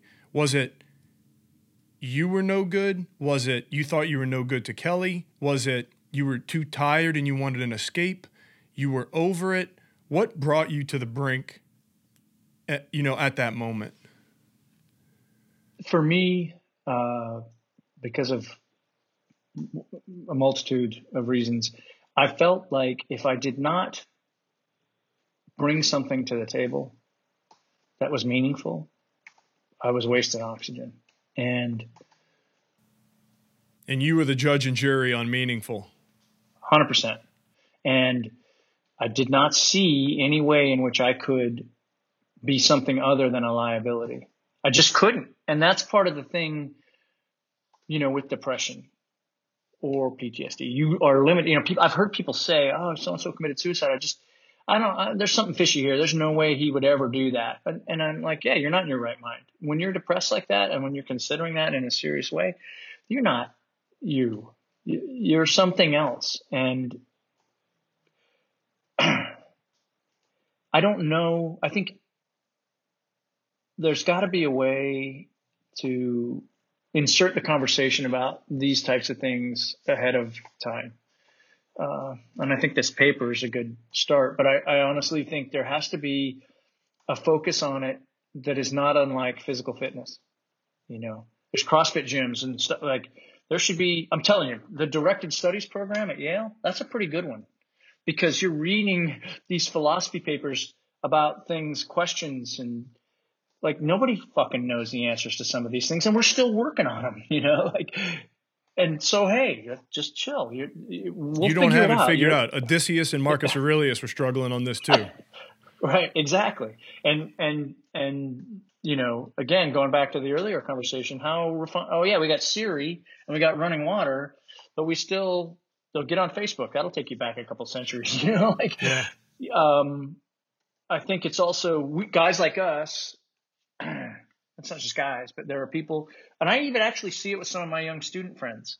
Um because they are so driven and they consider themselves to be high performer, they do not handle negativity.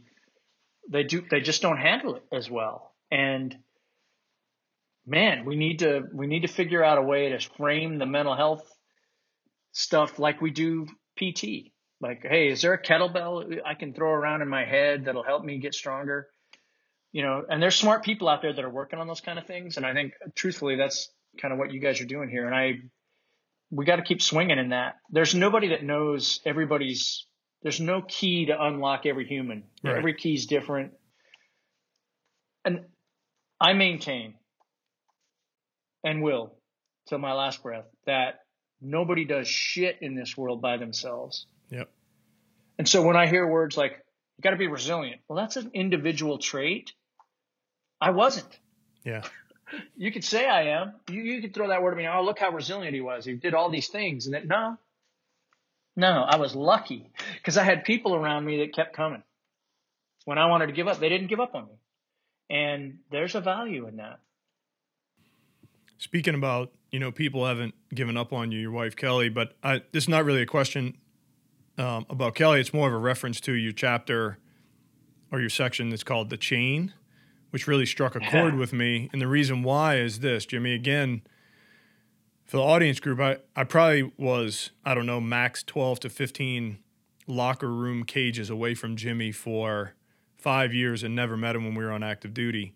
And one year before you were wounded, Jimmy. Um, so obviously, a bunch of stuff happened before before the spring of 2008, but um, I was actually in my dress blues, headed to Nate and Mike's ceremony over at the chapel, when Tony uh, came down and said Coleman Tommy was killed in a parachute accident, and the command wants you and Dutch to go do the notification to his parents.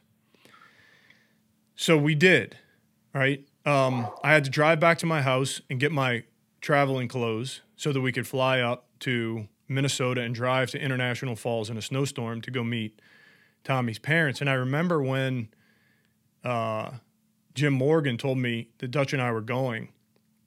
And on my way out to my car, I went over to see our command psychologist. And the reason I went to see him really quickly, Jimmy, was not for a conversation because I didn't have time for that. It was to ask him if he could print something out for me on what I should say to somebody's parents. That's how unprepared we are for this, right? And the the the most frightened I've ever been in my entire life was was it, it, wasn't then. It got worse. oh. Was in the middle of the night in March of 2010 when Adam Brown was killed. It was in green team with me. The command called my house in the middle of the night and said, Coleman, you're going to do the notification to Kelly Brown. And when I read that section in your book, Jamie, I, I and I, I think I know now that and one of my best my best wrestling teammate and buddy from college, his name is Doug Zembiec. He's become relatively famous. Um, we were wrestling partners, and and Doug's death in 2007, you know, really knocked me off center. But having to do casualty notification to families was the most frightening thing and the most difficult thing I've ever done in my life. And so when you wrote that section about this is this pulls us back into like the experiences of life and residue, right? When you wrote the section about, and I'll quote here, my teammates were evidently not trained in how to relay this kind of message. We're not trained in how to relay that kind of message, you know, and and those things piled up over time. The individual experiences we had were one thing. The experiences in relation to other human beings who, as you said already, who didn't sign up for this shit, that interaction with a family member or a notification, um, I, I almost felt like I couldn't do it, Jimmy. I don't even remember. I don't even remember. I've had like a blackout over it. You yeah. know, it, it was so scary. I can't imagine. I, I can't I can't imagine. And that like exactly like is there a course for you know to be the guy who goes and talks to somebody's wife or their parents? I I I can't, I can't. I remember one time watching Captain Moore fold take the flag and hand it to Lance Vaccaro's mother. You know, yeah. And I remember watching him do that, and I thought you know, he's CEO, you know, he's the boss, he's the old man. Any man that's asked to do that, any person that's asked to do that, they get a free pass on whatever they do. you know, yep. like yep. it's, I can't imagine. I can't, I can't. And, you know, Adam touches the chord with me because I would always get to work really early. And the deployment where, um, it was that 2008 deployment where they lost uh, three guys. Mm-hmm. First was Louis Souffrant, and I remember I came in at like five in the morning, and Adam's cage was right across from mine, and his light was on. I'm like, oh, that's weird. I, I always came in really early, and he was there, and he was he was like shaking his head, and I'm like, what? And he had a bunch of papers in his hand, and I said, what's going on? He's like, come here, man, and he took me into their uh, team room, and we looked at the video, and he started telling me what had happened, and I was I was blown away, and and he was you know he was he was in tears, and I can't even remember how that meeting ended. And then a few days later, I came in, and he's sitting there in his cage, and he's bent over, looking at the floor, and I'm like, no way, not again. And he looked up and he had tears, you know. And he was the guy doing that same thing, you know, like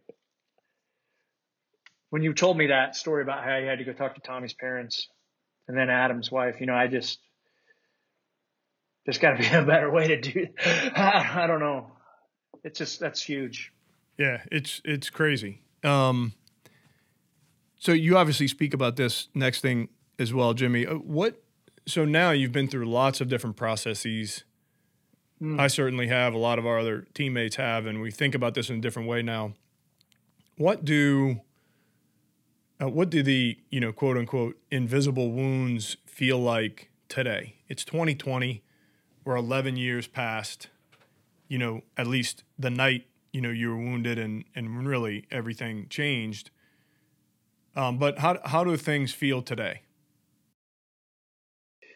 Uh, I still have those struggles. You know, I still do battle with the demons. You know, um, with the dragons. You know, I just those things aren't going to go away. But what I am, what I have learned is that I, I have, because of the good folks I have around me, I have people that care about me and, you know, they're, they're there to help me get through stuff. I also have some of the tools that I need, you know, mentally to understand the realities of those feelings and then how not to let them be so debilitating. Although, you know, I do struggle. And then I think about uh, the rewarding feeling that I get from giving speeches where look, you know, that's the, the funniest thing about us. We think we're so special and that these feelings are original and, you know, they're just not. And we're not the last person that's going to, we're not the first person that's had these feelings and we're not the last.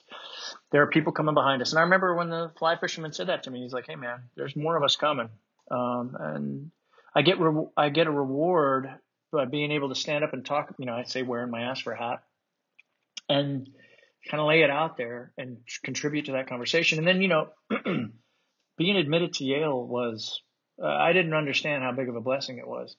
Being involved in that, a challenging environment where you have to work really hard, uh, even at the age of, I'll be 53 soon, with people who can run faster than you, you know, figuratively, mm-hmm. probably, well, for sure, for sure, for real.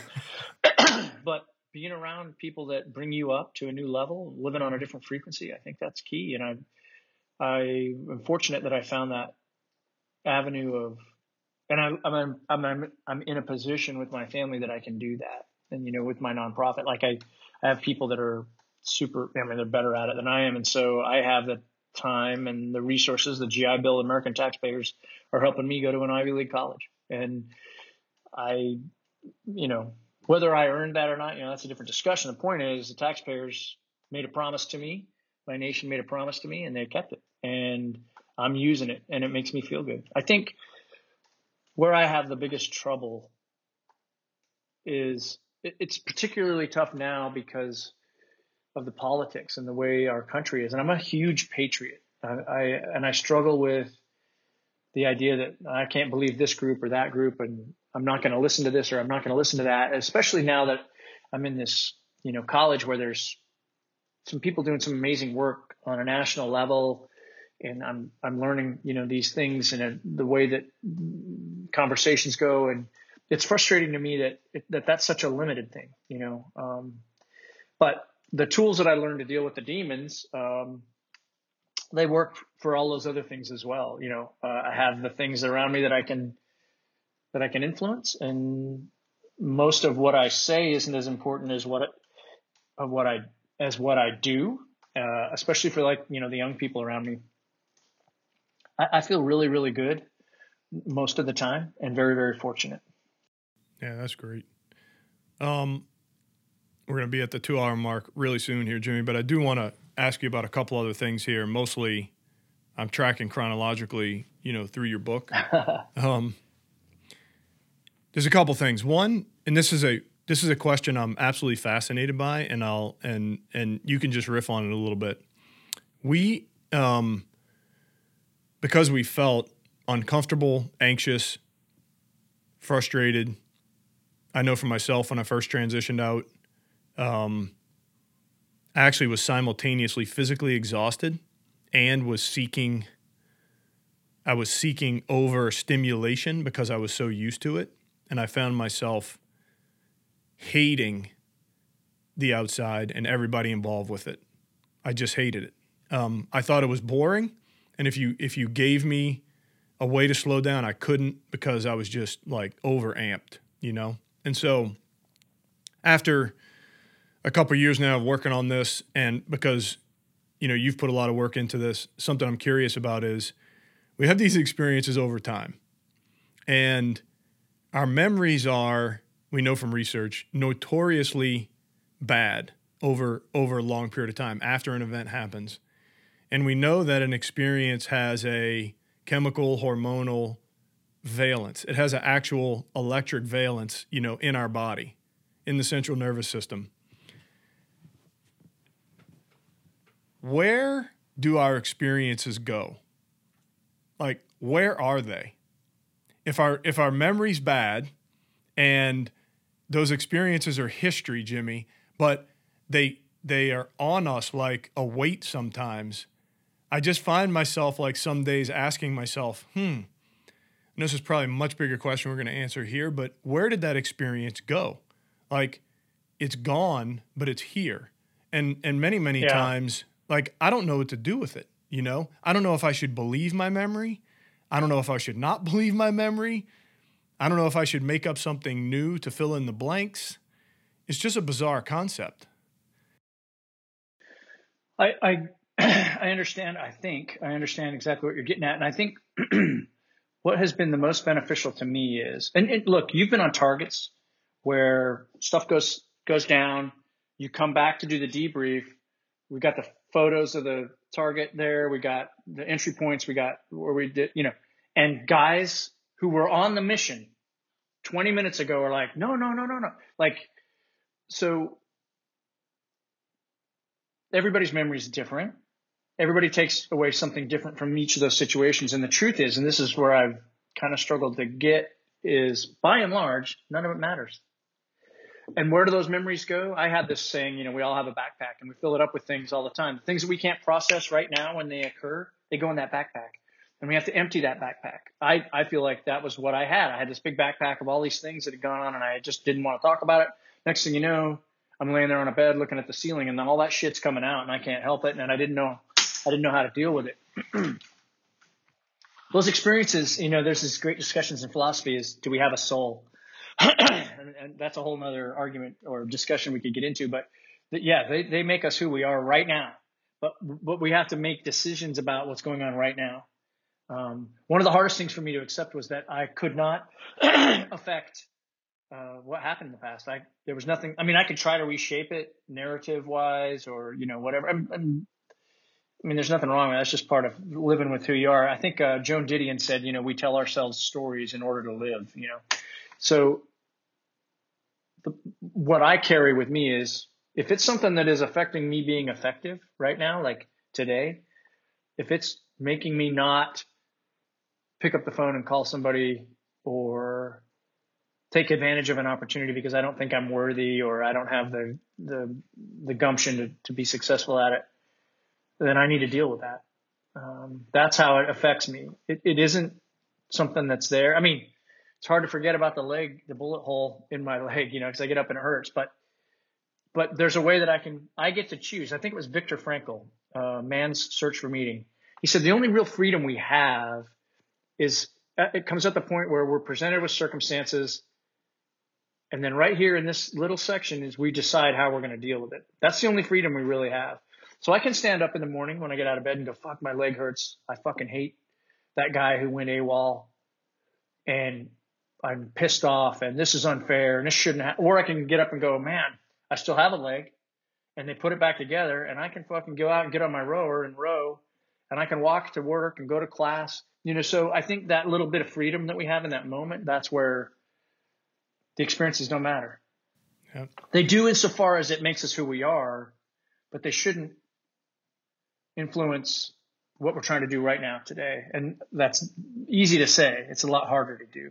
Yeah, I'll uh, one of the I want to talk to I want to ask you about Mike Day's comment when he uh, when he said you're not losing your mind, Jimmy. We all have our own path through this stuff, and I put it in bold here. True, you say truer words were never spoken ever, and um, I'm not going to speak for other, you know, troop commanders and ground force commanders. I'll, I'll, just speak for myself. Is that coming up the way I came up? Um, when I went to U.S. Naval Academy, I didn't even really know there was a difference between an officer and enlisted. I just thought everyone went into the Navy, and so I never really, I never really got too attached to the separation between the humans, right? And I really struggled when I got out with I didn't do enough. I wasn't close enough. I never got wounded. In fact, the confession I wanted to make, Jimmy, we just never had the time to talk about it, was I remember you moving around the compound probably sometime in 2010, maybe late 2010. And I remember seeing you walking across the compound. I was coming out of the old, well, it's not important. And I was like, shit, man, that's Jimmy Hatch. Like, that dude has done it all. And we we assign this bizarre value to that we just make up, right? Like you, you said earlier, like I was the judge and jury on who did the most. I got to decide, and every other measure of the man was more than I did. And yeah. that's a really bad. So I, I had taken experience residue and dogpiled judgment residue that I just made up. Yeah. I just wanted to get your thoughts on when Mike shared that with you. Well, you know, when Mike shared it with me, because of the situation I was in, you know, suicidal in the emergency room, they're talking me into admitting myself to the psych ward. Mike got shot 27 times. Uh, I got shot once, and he's sitting there looking at me. And for him to say that to me, it gave me permission then to just be okay with the situation that I was in. Um, that was a gift. And I think that's important to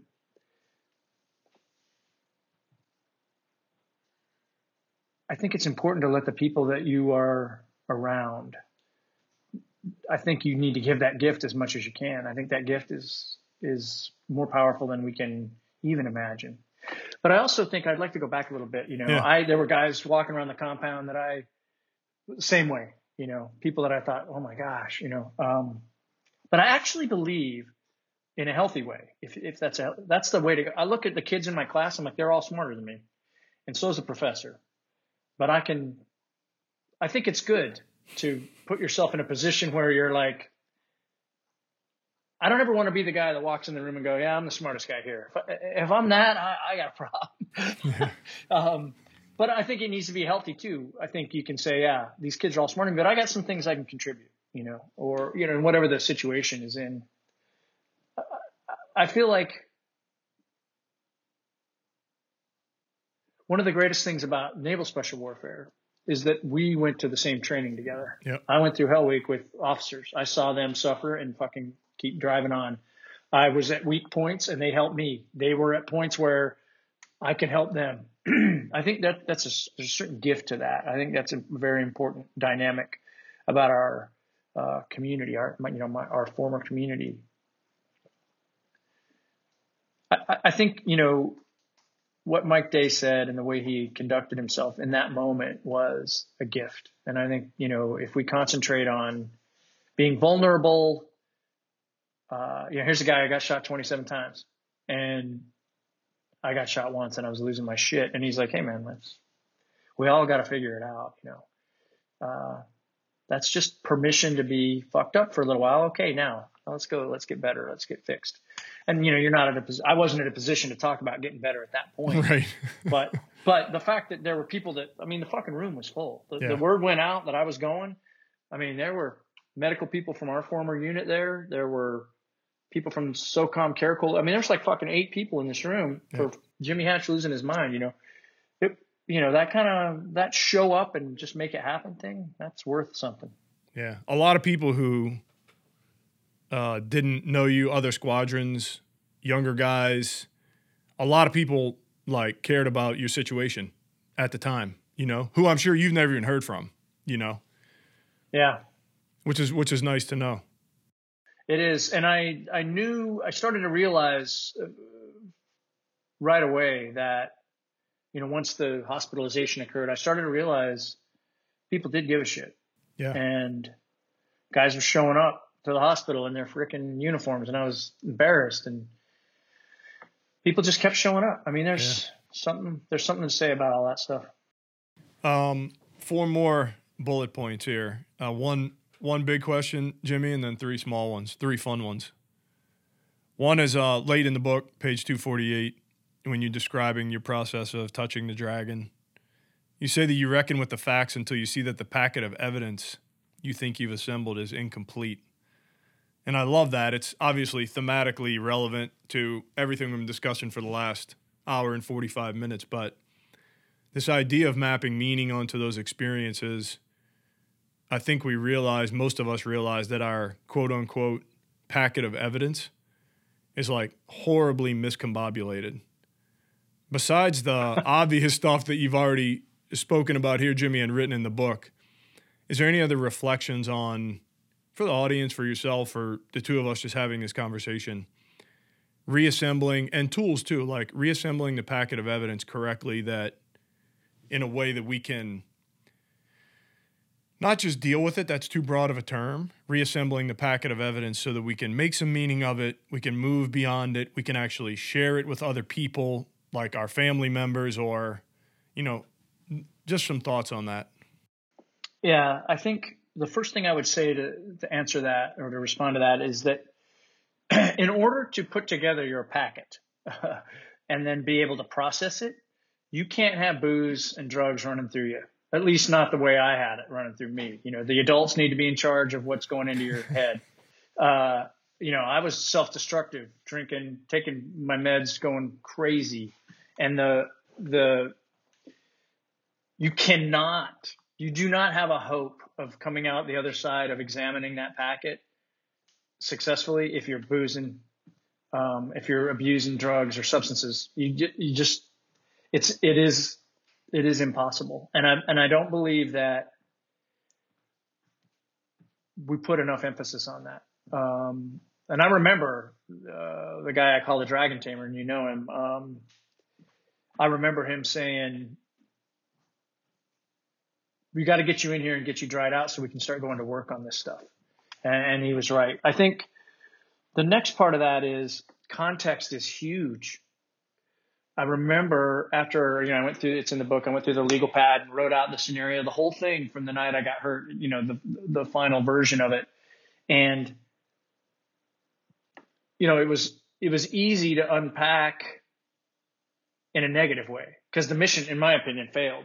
But I didn't really do the due diligence. When I looked at it honestly, with my head cleared up, the, the decisions that I made were based on experience that I'd had on previous deployments and the training that I'd been given and other operations that I'd heard about. And I was doing my best. And whether or not I messed up, uh, it doesn't take away from the fact that I was really trying. I was I was trying to do what I thought was the very best thing, and that dog got killed, and it that I that's why I'm doing what I do with this nonprofit thing. I can I got to pay that back, you know. But the context is huge, and I don't know that we can. I think you have to be in a certain state of mental you have to be in a state of being able to change your mind, like you mentioned earlier. I think that's really important. Um, so the fear has to be out of there. that you're gonna you're gonna be honest and wide open, and and then you have to have a commitment that I I want to do this. I need to do this. I need to process this so that I can get on and contribute and be an asset. Driving us to the finish line here a little bit, Jimmy. Some some easier ones and, Yeah, no and some fun ones for folks transitioning. Um, normal transition, extreme transition, and I would put extreme transition in you know major injury or whatever. I don't want to put it on the spectrum, but Right. a- anything you've read, seen, watched, a resource that you think is underrepresented. Again, a book, a thing available to folks transitioning, and not just veterans. Lots of people will listen to this teamcast. Yeah. A resource Yeah. in this realm of conversation that you wanted to recommend when you were thinking about coming on the show. I, I, you know, one of my heroes just passed away, and I got to meet him um, a few weeks before he died, and I got to spend some time with him one on one. His name was Harold Bloom, and he was um, a literary critic, and he was a professor at Yale for a long time. Wrote the Western Canon. Yeah, he wrote that book, but he also wrote a book called How to Read and Why. Mm. And when when you start reading these great books, like I did in that directed studies program, it, it becomes clear right away that this the authors, all of them, who were very different from me, I had a friendship with them. We were communicating, and I, I didn't realize how important that was. I didn't feel lonely sitting in the apartment by myself. Like I had my dog with me, but reading these things, I felt like I was in a discussion with these great minds who had who were courageous. But here's this quote, and I recommend this book for anybody. he says, "I don't know that we owe God or nature a death, but nature will collect anyway." and we certainly owe mediocrity nothing. Whatever collectivity it purports to advance, or at least represent. And nobody wants to live what they consider to be a mediocre life. So I feel like if we grab a book, one of these classics, be open to having your mind changed and giving yourself some grace that you're going to be okay, you're going to try, you're going to struggle, you're going to make mistakes, but you're not going to live a mediocre life. You're going to be value added. And I don't know that there's a better way to say it than that. What's cool at Yale, Jimmy, that some of us will never know about because we won't go there? What's cool? What's really cool, uh, one of the coolest things that I got involved with, uh, kind of by happenstance, one of the young students asked me to go. Partially, I think, because they wanted me to participate. and this happens in different organizations at Yale. And, and I don't know that this doesn't happen at other colleges, but I have never heard of it.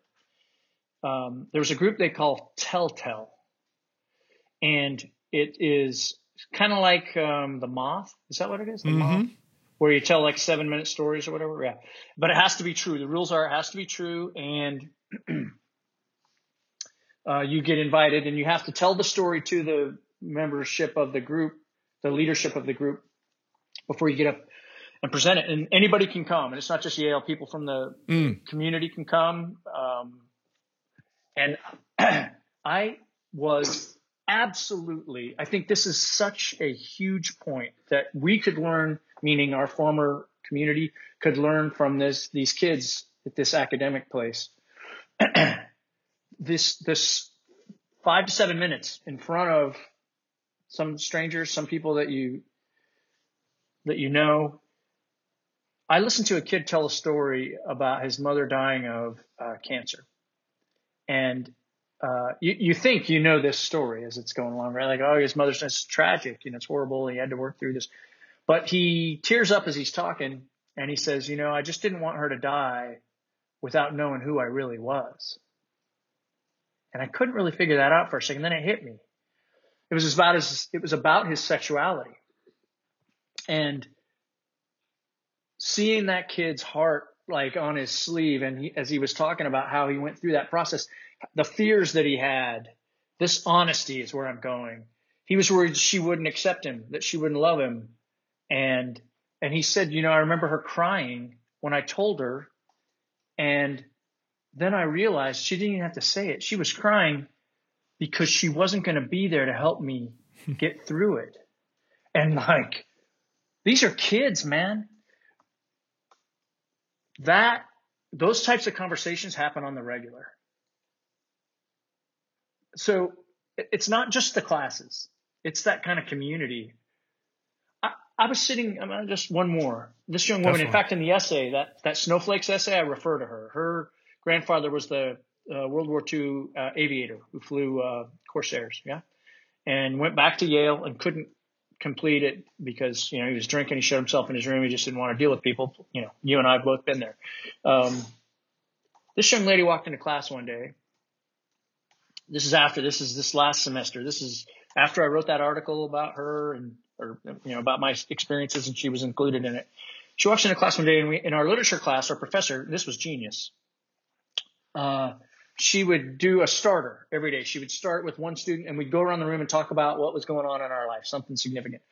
and some people took it really seriously. This young woman walks into class towards the beginning of the second semester. She said, you know, she sits down. This, this young woman is brilliant, like all the other kids.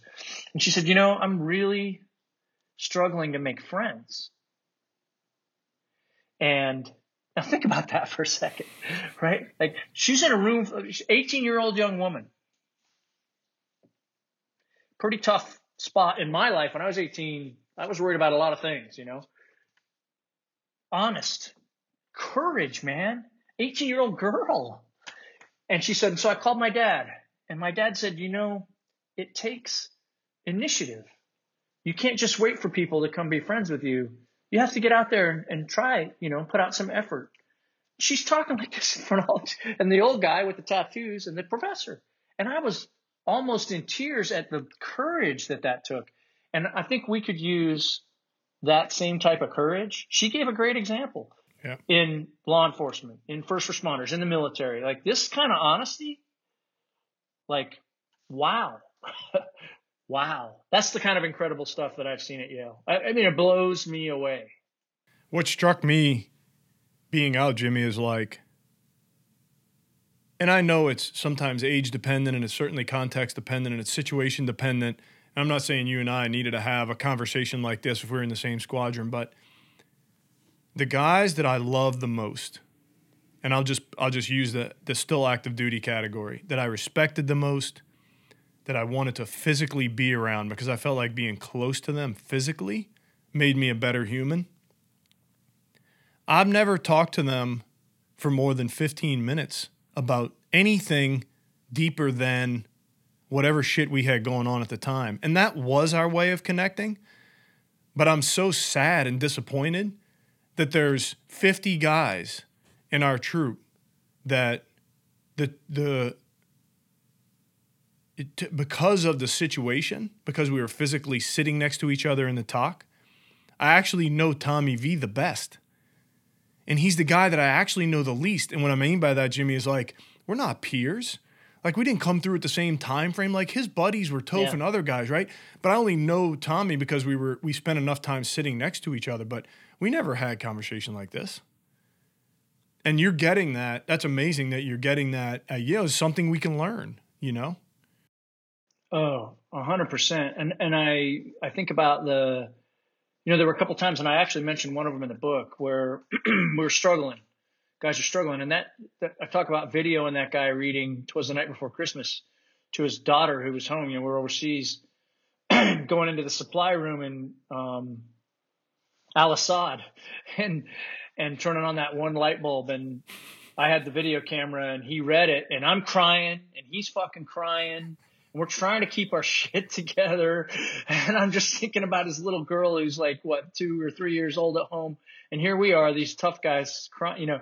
Yeah, no, I feel you. I think I read one, I did one, like, read stories to my, my boys are 17, almost 15 and 11 now.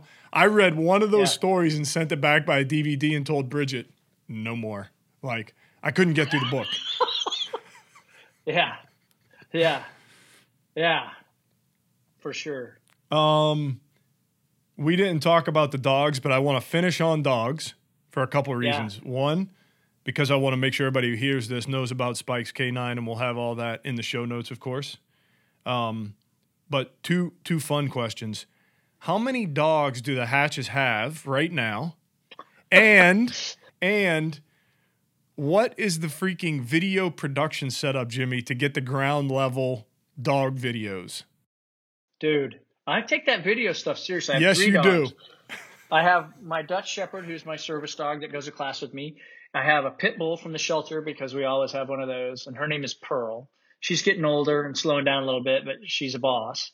And then I have a French bulldog, and that's the one who you're probably referring to in the videos. Her name is Lola, and she has a penchant for battling what I call the yard beasts, Yes. which are the ble- the leaf blowers, and then the RC car, the remote control car.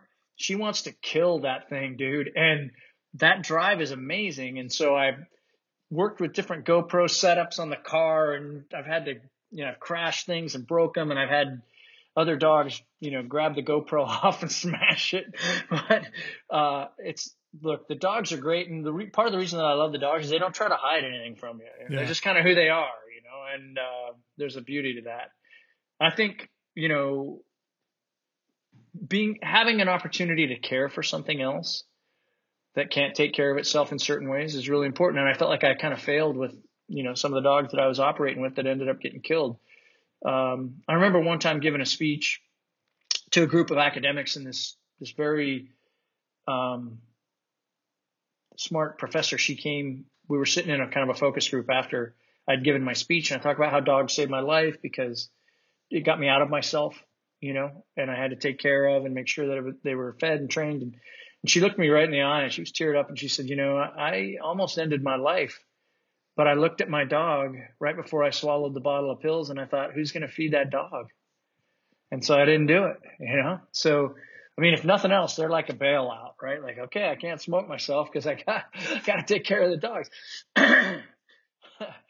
yeah, man, I love, I love them. I love their emotions. I love watching them work. Um, and, you know, look, we'll get to the Spike's K9 Fund stuff, but, you know, many of us are safer. I mean, I can't speak for you. I don't know exactly your experiences, but a lot of guys, a lot of my friends came home, myself included, because those dogs did some work and helped us. And uh, I see that with police departments all over the country. Uh, and so, yeah, I'm into it. I'm Oh it yeah, no. Diesel was our dog, and I'm sure you know him well. And uh, Yeah, man. he he was a badass.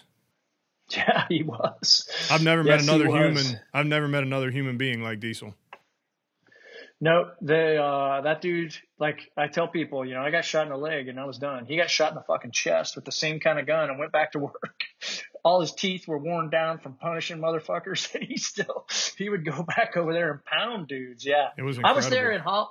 I was there in Holland when we tested him. Really? And uh yeah, he was a badass from the moment I saw that dog. And the people who adopted him, who we both know, Yeah. uh when I was laying here at home after I got out of the hospital, right after I got wounded, he brought him over. yeah. I'll never forget that. He brought him to the house, and that because I was so emotional about losing Remco, Yeah. um, being responsible for his death. It was a significant thing for me. Um, yeah, I love those dogs, man. He, he was great. I don't I don't get a chance to talk about Diesel a lot because the venue's not always appropriate. But he, it, one of the reasons he was such a physical monster was because on that 07, 08 deployment, um, he would walk around the compound. He would pick up that that Humvee tire was on its side, you know, and he would get he would stick his head in the hole and then obviously get his he, he would get his the bottom part of his jaw on the other side of the hole and pick that entire tire up. And it saved his Yeah. life, Jimmy. It saved his life because his front hindquarters, um, the guys had to loosen his his harness because he was getting so big. He's working out. Yeah. I mean, I remember talking to the guys that got him out of the cave and like Yeah. the blood was shooting like six feet in the air. And yeah. Um, Yeah. Last thing is promote the heck out of Spike's K9. Just give everybody a chance to understand what's going on there, and then and then we'll wrap. Cool. Spike's K9 Fund, I started in 2014. I ended up, after I got out of the mental facilities and had uh, bad luck trying to find work, including trying to work at the Apple store. They didn't really want anything to do with me.